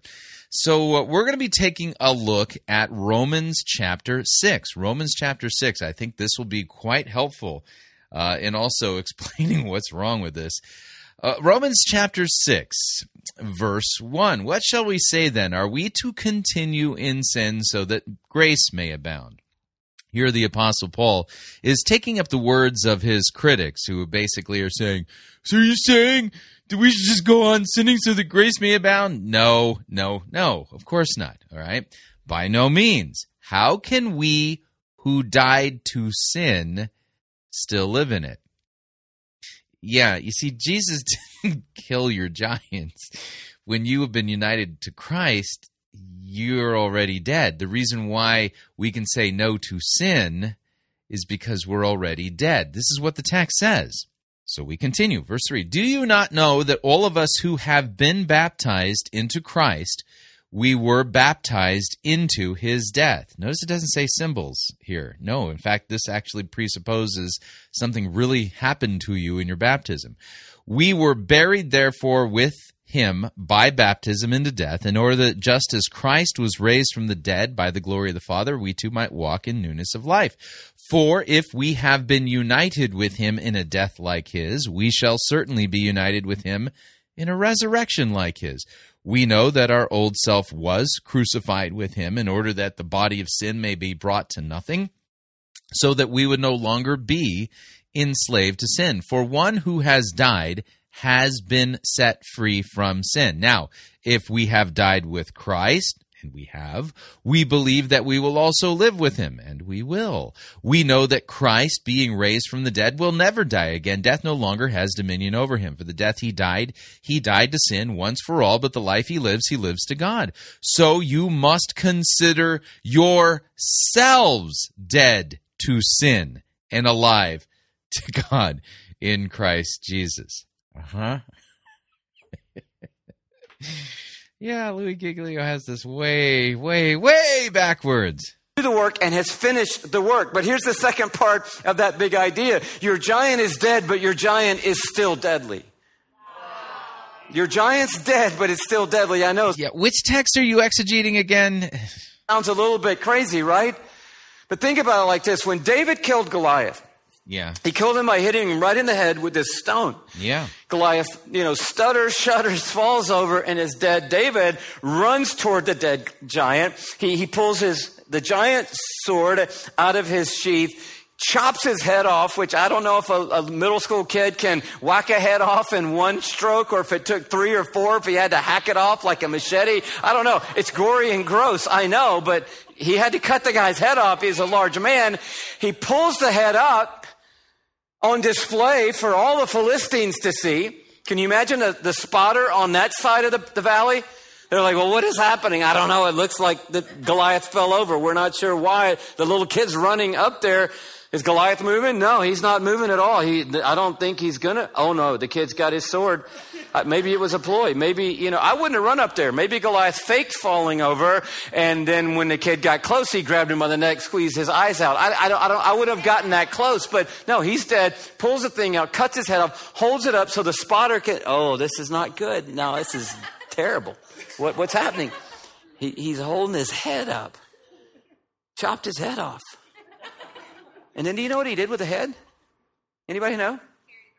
He carried the head to Jerusalem, twenty miles. That's a long way. That's not the H O V lane. That's not fast tracking it. That's like, I got a head and I'm I'm walking basically twenty miles with a guy's head. Village by village. What is that? That's Goliath. Oh, we've heard of Goliath. Well, there he is. Hello, Goliath. Everyone, everyone, Goliath. Then when he gets to Jerusalem, the, the significance is that this is the centerpiece in God's plan and story of redemption and glory. And that giant's head makes it all the way to the temple in Jerusalem, dead. But yet, our giants, dead, are still talking. Yeah, see, Romans six says the reason why we do not continue in sin is because we are dead. The one who has died is free from sin, Scripture says. When we were college kids, older high school kids, my friend Andy Stanley and I would go to this summer camp every year. They had a week for seventh and eighth grade, a week for ninth and tenth, a week for eleventh and twelfth. And if you got old enough to be a counselor, you could stay the whole, you could stay a month basically on Hilton Head Island, South Carolina, which sounds cool now, but it was kind of jungle-esque back then in the seventies at the little Presbyterian camp we stayed at, which was in the woods, I'm telling you. And the girls' cabins were down that way, the guys down that, down this way. And I mean, there's snakes everywhere. And so on the weekends, we would go out and put lime all around the girls' cabins and bathhouses because you had to walk outside at night in the dark to the bathhouse, so you probably didn't do that. You're like, I'll just wait. Thank you very much. Um, but then we would go out and just on these extermination outings, and we really were just looking for an opportunity to kill snakes because we were petrified of snakes. So in the, in the afternoon, late evening, uh, twilight hours on that Saturday and Sunday before the next group of campers came, we would walk through these fields behind the girls' cabins and grass about this deep, probably had tennis shoes on with the baseball bats, and we would see the copperheads in the sandy soil through the grass. And then once it got a little bit dusty. Is this going to help me understand First Samuel seventeen? I, I not, I'm not seeing the connection here. We would spot them with our flashlights. We would pound them on the head. We would kill them like with a hundred blows to the head. And then we knew the one thing you have to do when you kill a snake, you've got to bury that head. And so we grind the head down into the sand with the baseball bat and hold it really tight, grab the body, snatch it hard, and snatch the head off from the end of the snake. You're like, why are you telling us this? You were interrupting a perfectly good summer. Because we would then want to carry the snakes with us, because you don't want to leave a, a mostly, you know, attached snake laying in the grass for the next guy coming behind you, or when we're circling back, somebody's going to think that's a live snake. So we just carried all the snakes we killed, which could be up to ten or twelve in our hand. So we got ten snakes by the tail in our hand, which heads have been buried along the way for the last while. But as you're walking, all ten of the snakes are just wrapping themselves all the way around your arm and wiggling and squirrels. You're just like, I'm, I know they're dead. I killed them.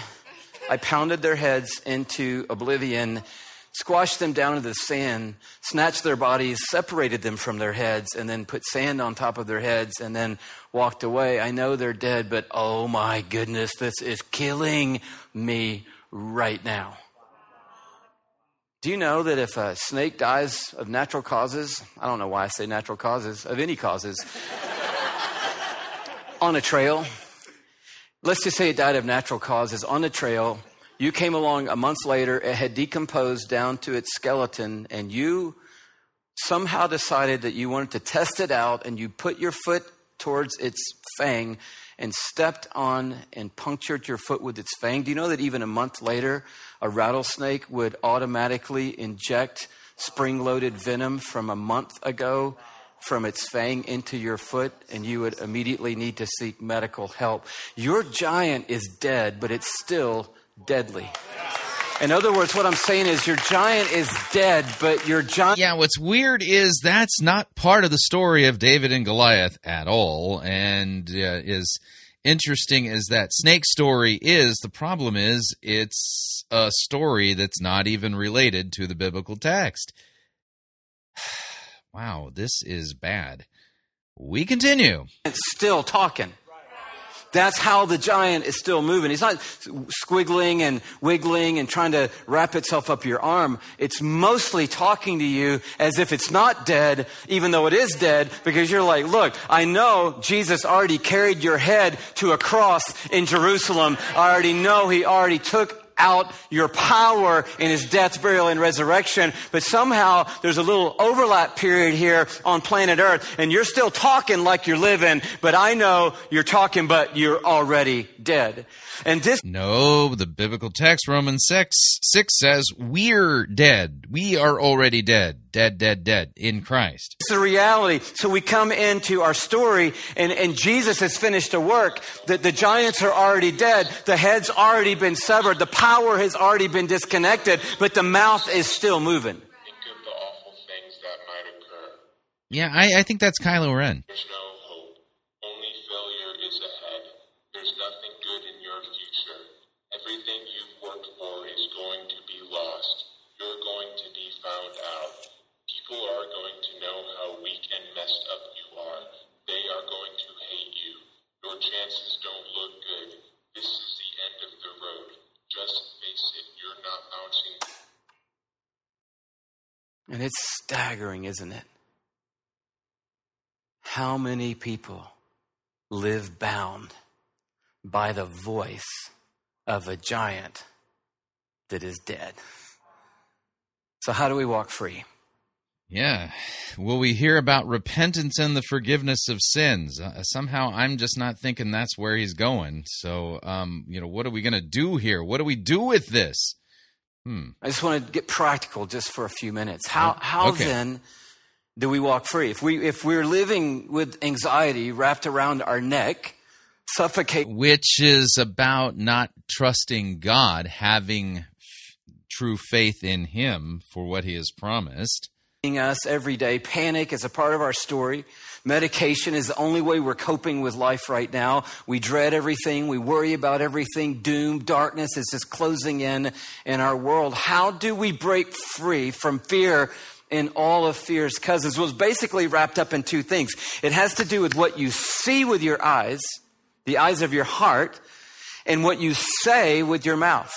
It has to do with what you see with your eyes and what you say with your mouth, and what you see with your eyes. Can you say that with me? It has to do with what you see with your eyes and what you say with your mouth. It has to do with what you see with your eyes and what you say with your mouth. You say, no, it's all about a slingshot and five stones. So preach a great message about what my five rocks are and how I can get a good slingshot and how I can take good aim. It's really not about what's in your hand. Think about this. When David came into the valley against the giant. And by the way, David, so when it says in verse uh, twenty-four that all the Israelites ran from Goliath in great fear, the very next verse in verse twenty-five says, um, now the Israelites had been saying, do you see how this man keeps coming out? Drop down to verse twenty-six. David then asked the men standing near him, what will be done for the man who kills this Philistine and removes this disgrace from Israel? That's a lone voice right there. Then you look down a few verses later, and I love it. It says, well... Here- That's the voice of faith, the one who trusts Yahweh. What's going to be done, but nobody's willing to do that. And then David says in verse thirty-two, to the king, to King Saul, let no one lose hope or lose heart on account of this Philistine. Your servant will go out and fight him. Why? Because he wasn't shut down by what he saw in a nine and a half foot tall Goliath, because he saw something else that was driving his ability to think differently about the circumstances. And then he spoke differently to the circumstances than anybody else. And at the end of the day, yeah. He spoke differently to the circumstances. What? Are you like blending N A R doctrine here? Are we supposed to decree and declare now? What is that? Came out with five smooth stones, only needed one, but maybe some of those other giant brothers are around and we got a few extra for them. He came out with a slingshot, which he knew how to use well, but his weapon was neither of those. His weapon what was what was in his mouth when he came out to Goliath and said, no, his weapon was God. The text explicitly says so. You're coming at me with what? A spear and a javelin? That's impressive. But here's what I'm coming at you with. I'm coming at you with the name of the Lord of the armies of... Yeah, it wasn't his words. It was his God. The Lord is the one who won that battle for David. Israel, which you have defied. So I see something different, and I'm saying something different. And what I'm seeing and what I... So are you seeing and saying the right things in order to have God d- d- defeat your Goliaths?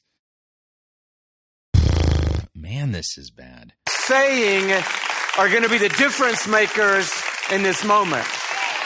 What I'm seeing and what I'm saying are showing you that I'm going to be a difference maker in this moment. So it wasn't like, you know... Yeah, I'm going to be a difference maker. So are you going to be a difference maker? You got to be a difference maker. You got to make a difference. I'm coming at you with uh, this or with this technique or this or that. No, I see something and I'm going to say something.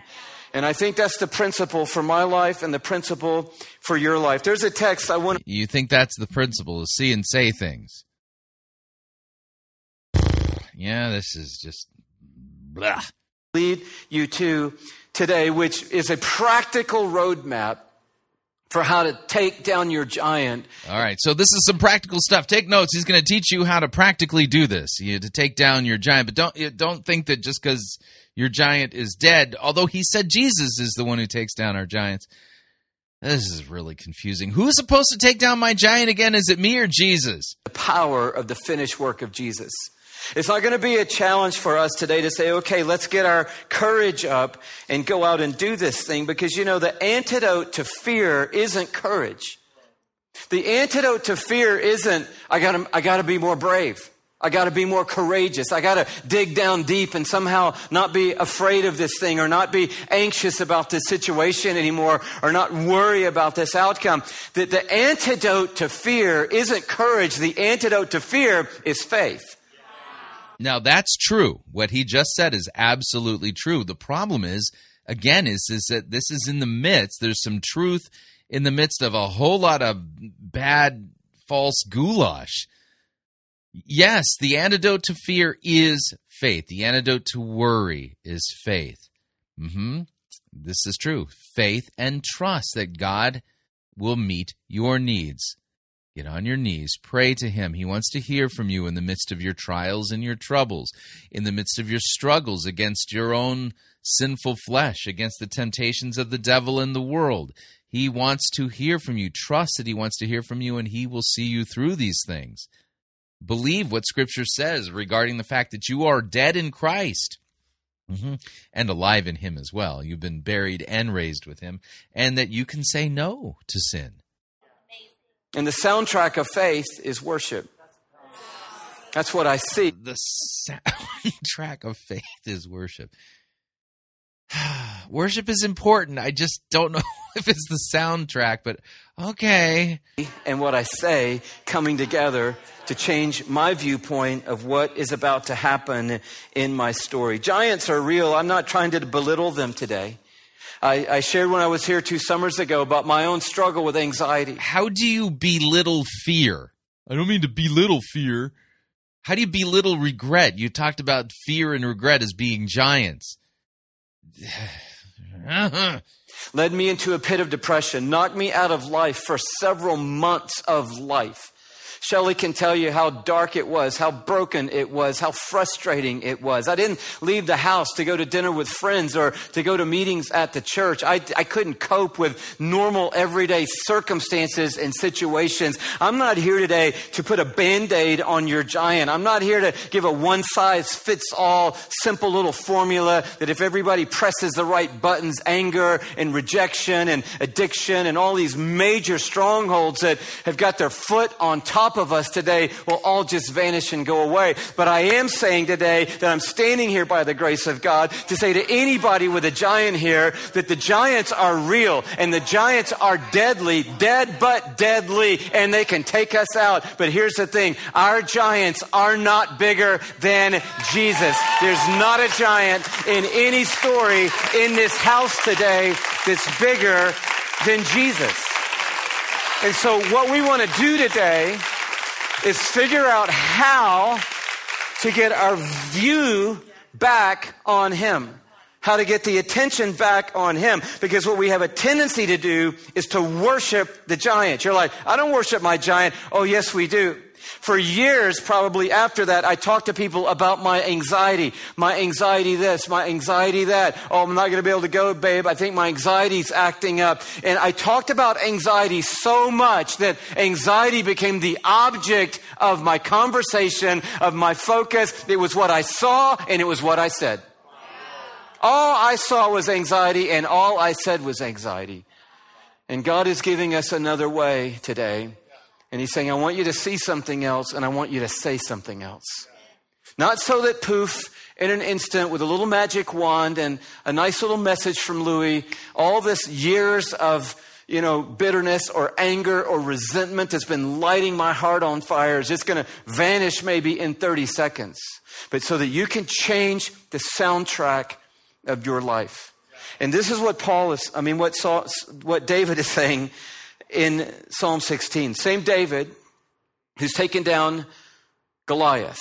This is what David is saying in Psalm sixteen. He says in verse eight, I have set the Lord always before me. That's what I see.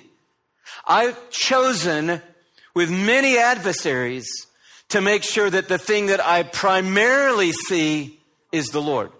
I fought a bear. I fought a lion. I've been out in the wilderness. I've been through the valley of the shadow of death. I know what it's like to be alone as a teenager or a small boy with shepherd, shepherding sheep on the backside of nowhere in the middle of the night with sounds coming out of the darkness. I know what that's about, but I have chosen to set the Lord continually before me.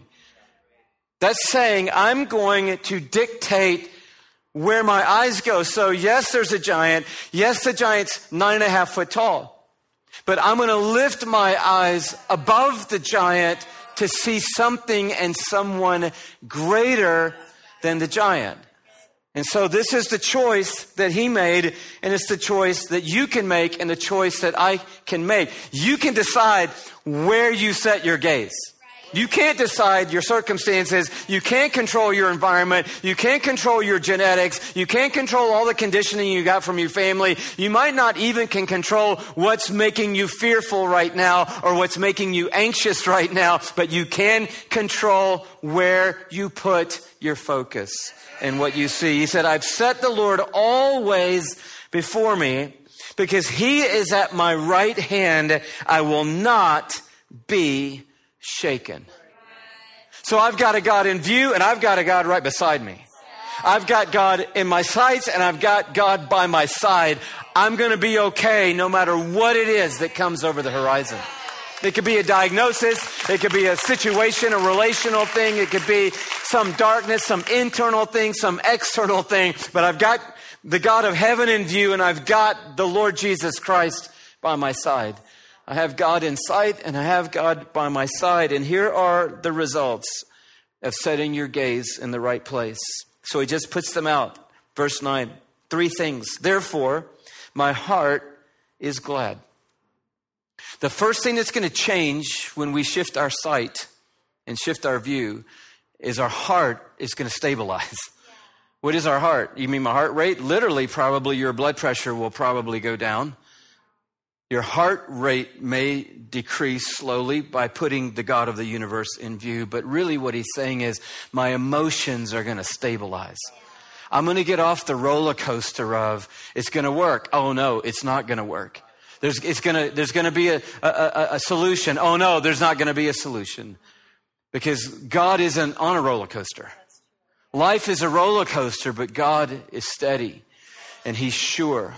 And when my eyes are on the God of Abraham and Isaac and Jacob, who's the same yesterday and today and forever, who's who's got no shifting, no turning, no changing in his nature, then it stabilizes my emotions and it steadies my heart. My heart is glad. The first thing that happens when God is solidly in my view. And I, I'm not saying I don't have a giant. I'm just choosing not to stare at my giant. I'm choosing to lift my eyes up to my God.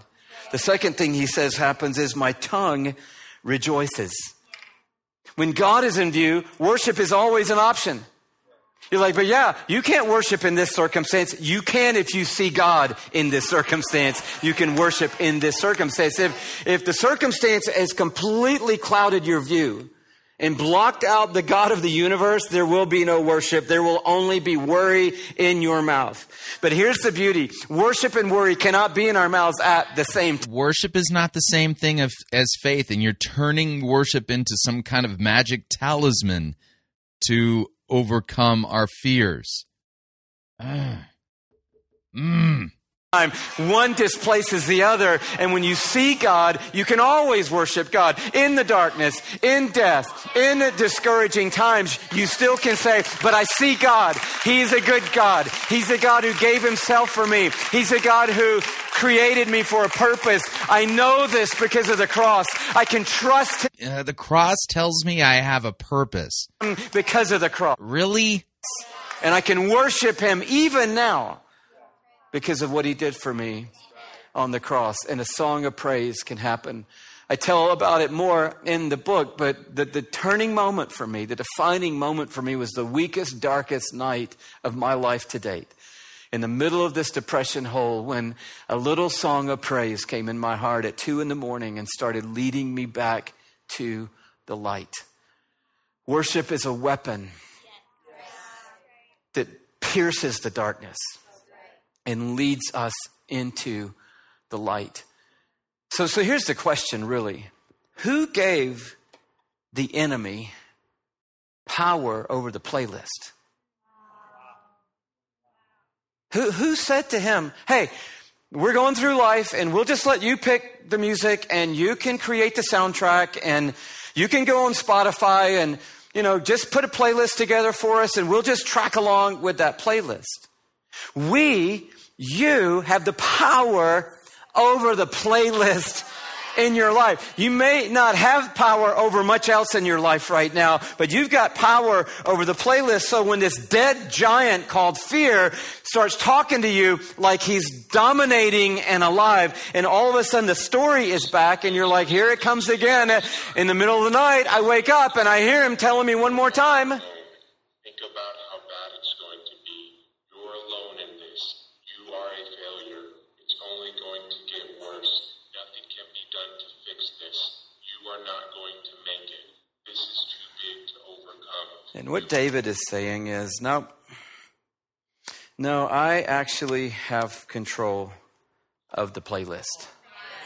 Yeah, David didn't have an iPod or a playlist or an M P three player or a cassette, anything. Wow. So this playlist is the playlist of a defeated and dead giant who, you know, thinks he has got control of my life, but at the end of the day, not so much. At the end of the day, not so much. Oh, how brave of him. He's tearing up the t- the playlist. I'm not defeated. I'm not alone. I'm not going down. I'm not going to sink. This isn't a dead end street. I'm not going to die. This isn't the end of the road.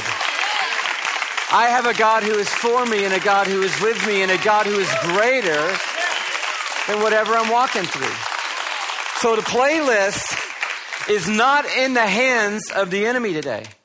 And so you can just simply say, there's a button that says stop and eject. But there has to be a replacement playlist in that moment. And if you don't have a ready playlist of a song of praise that amplifies the greatness of God in history and the hope of God in the future, then you're going under when the giant of fear, anxiety comes into your story talking all the trash he's going to be talking. The first few months of this year, my, my soundtrack was Do It Again, that elevation song. Do you know that song?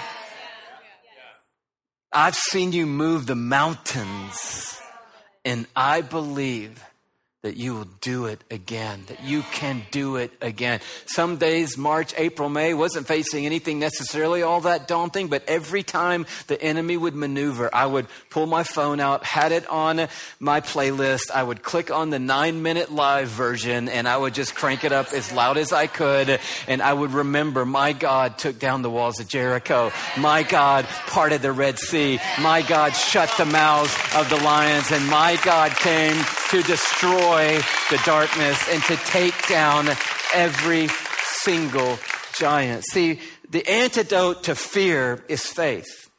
And the soundtrack to faith is worship. And I don't mean music. Yeah, um, I'm seriously doubt that an elevation, quote unquote, worship song, which is chock full of false doctrine, is going to assist me in faith. Faith comes by hearing, hearing by the word of Christ, Scripture says. Fill your mind with the word of God. Uh-huh.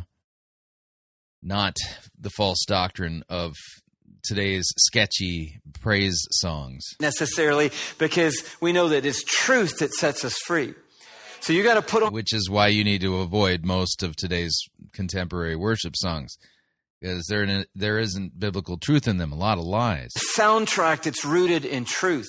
So you don't need just have a song that says, oh, the Lord is wonderful, and I'm wonderful, and he thinks I'm wonderful, and I think he's wonderful, and he loves me, and I love him, and we love each other, and we're always going to love each other because I'm so wonderful. Why wouldn't he want to love someone as wonderful as me? That might be a great song for a moment, but you need a song anchored in the Word of God, in the truth of God, in the the historicity of God, in the faithfulness of God, in the unchanging nature of God, in the sovereign plans of God, and you need a song of hope and faith for the future. Change the soundtrack. He said, when I set the Lord in front of me, a few things happened. One, my emotions stabilized. Two, praise started coming out of my mouth.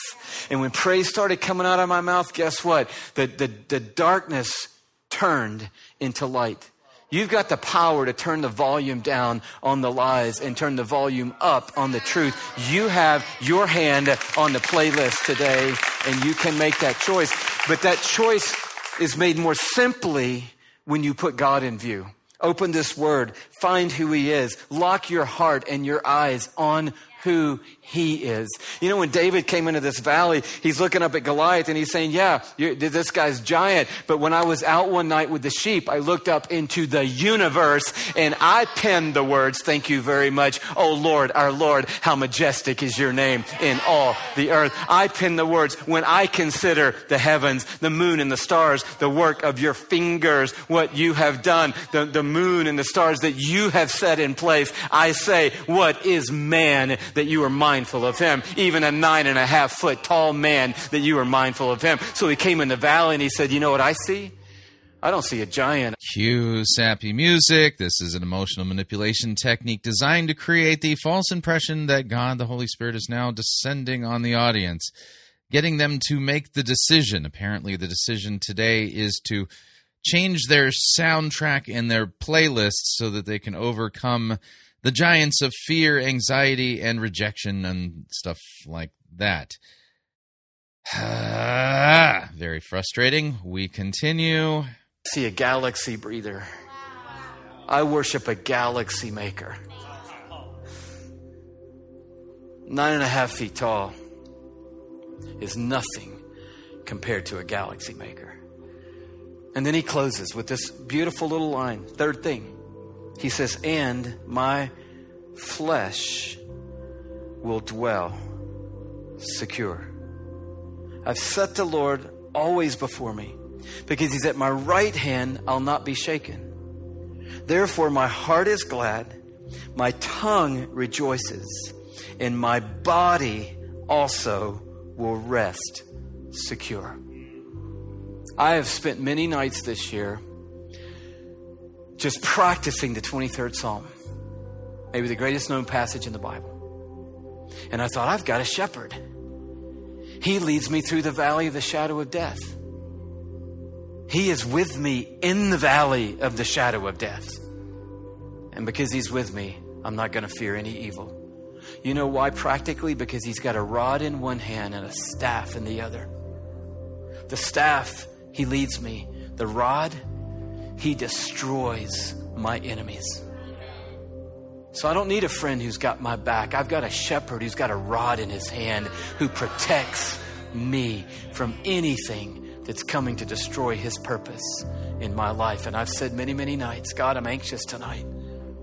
I'm anxious again tonight, but I don't call it anxiety anymore. I dig down one layer below and I ask the question, what's making me anxious? Who's making me anxious? And then I give whoever or whatever it is to my shepherd. And I say, will you take this? Will you take this situation, circumstance, these people, this conversation, this, this perplexed situation over here, and will you manage it? Will you carry it? Will you hold it? Because in your hands is power. You don't need sleep tonight, but I do. You're not tired, but I am. I only see a little, but you see a lot. I can't change very much, but you can change everything. My, my abilities are limited tonight, and my body is frail, but your abilities are limitless and your power is unending. And so, God, I say to you tonight, the Lord is my shepherd. I don't need anything. The Lord is my shepherd. I shall not want. And so I say, the giant of fear is dead. And the giant slayer, Jesus, he's alive. And he's in this place right now. So, Lord, I pray for everybody. Done. Yeah, I think you get the point. I mean, it's not like there wasn't some good things in that messed up sermon. There were a few things that were okay and true, but overall he missed the point. And his solution, yeah, um, you know, put a playlist on from Elevation Church music. That'll help you realize your Goliath is dead already. No, that's, yeah, that's the last thing I would recommend to anybody. So, yeah, a, a bit of a mess, a little bit more autobiographical than theological. And I think that's part of uh, what made that, uh, that message appealing to the people who heard it is, is that clearly we were hearing Louis Giglio's heart and the struggles that he has. And many of the struggles that he was describing are struggle, struggles that you and I face, everyday people face. So diagnosis, yeah, correct-ish. Um, is fear a giant? No. Is depression a giant? No. It's not. Um, not in the way he's looking. And yes, Christ is the uh, is really the stand-in there. Uh, David is the stand-in for Christ, but yeah, Goliath doesn't represent those things, and so still ends up missing the point and engaging in kind of um, yeah uh, not intentional narcissism, but still a form of it. So, what'd you think? Love to get your feedback. If you'd like to email me regarding anything you've heard on this edition or any previous editions of Fighting for the Faith, you can do so. My email address is talkback at fighting for the faith dot com, or you can subscribe on Facebook, facebook.com forward slash Pirate Christian. Follow me on Twitter, my name there, at Pirate Christian. Till tomorrow, may God richly bless you in the grace and mercy won by Jesus Christ, his vicarious death on the cross for all of your sins. Amen.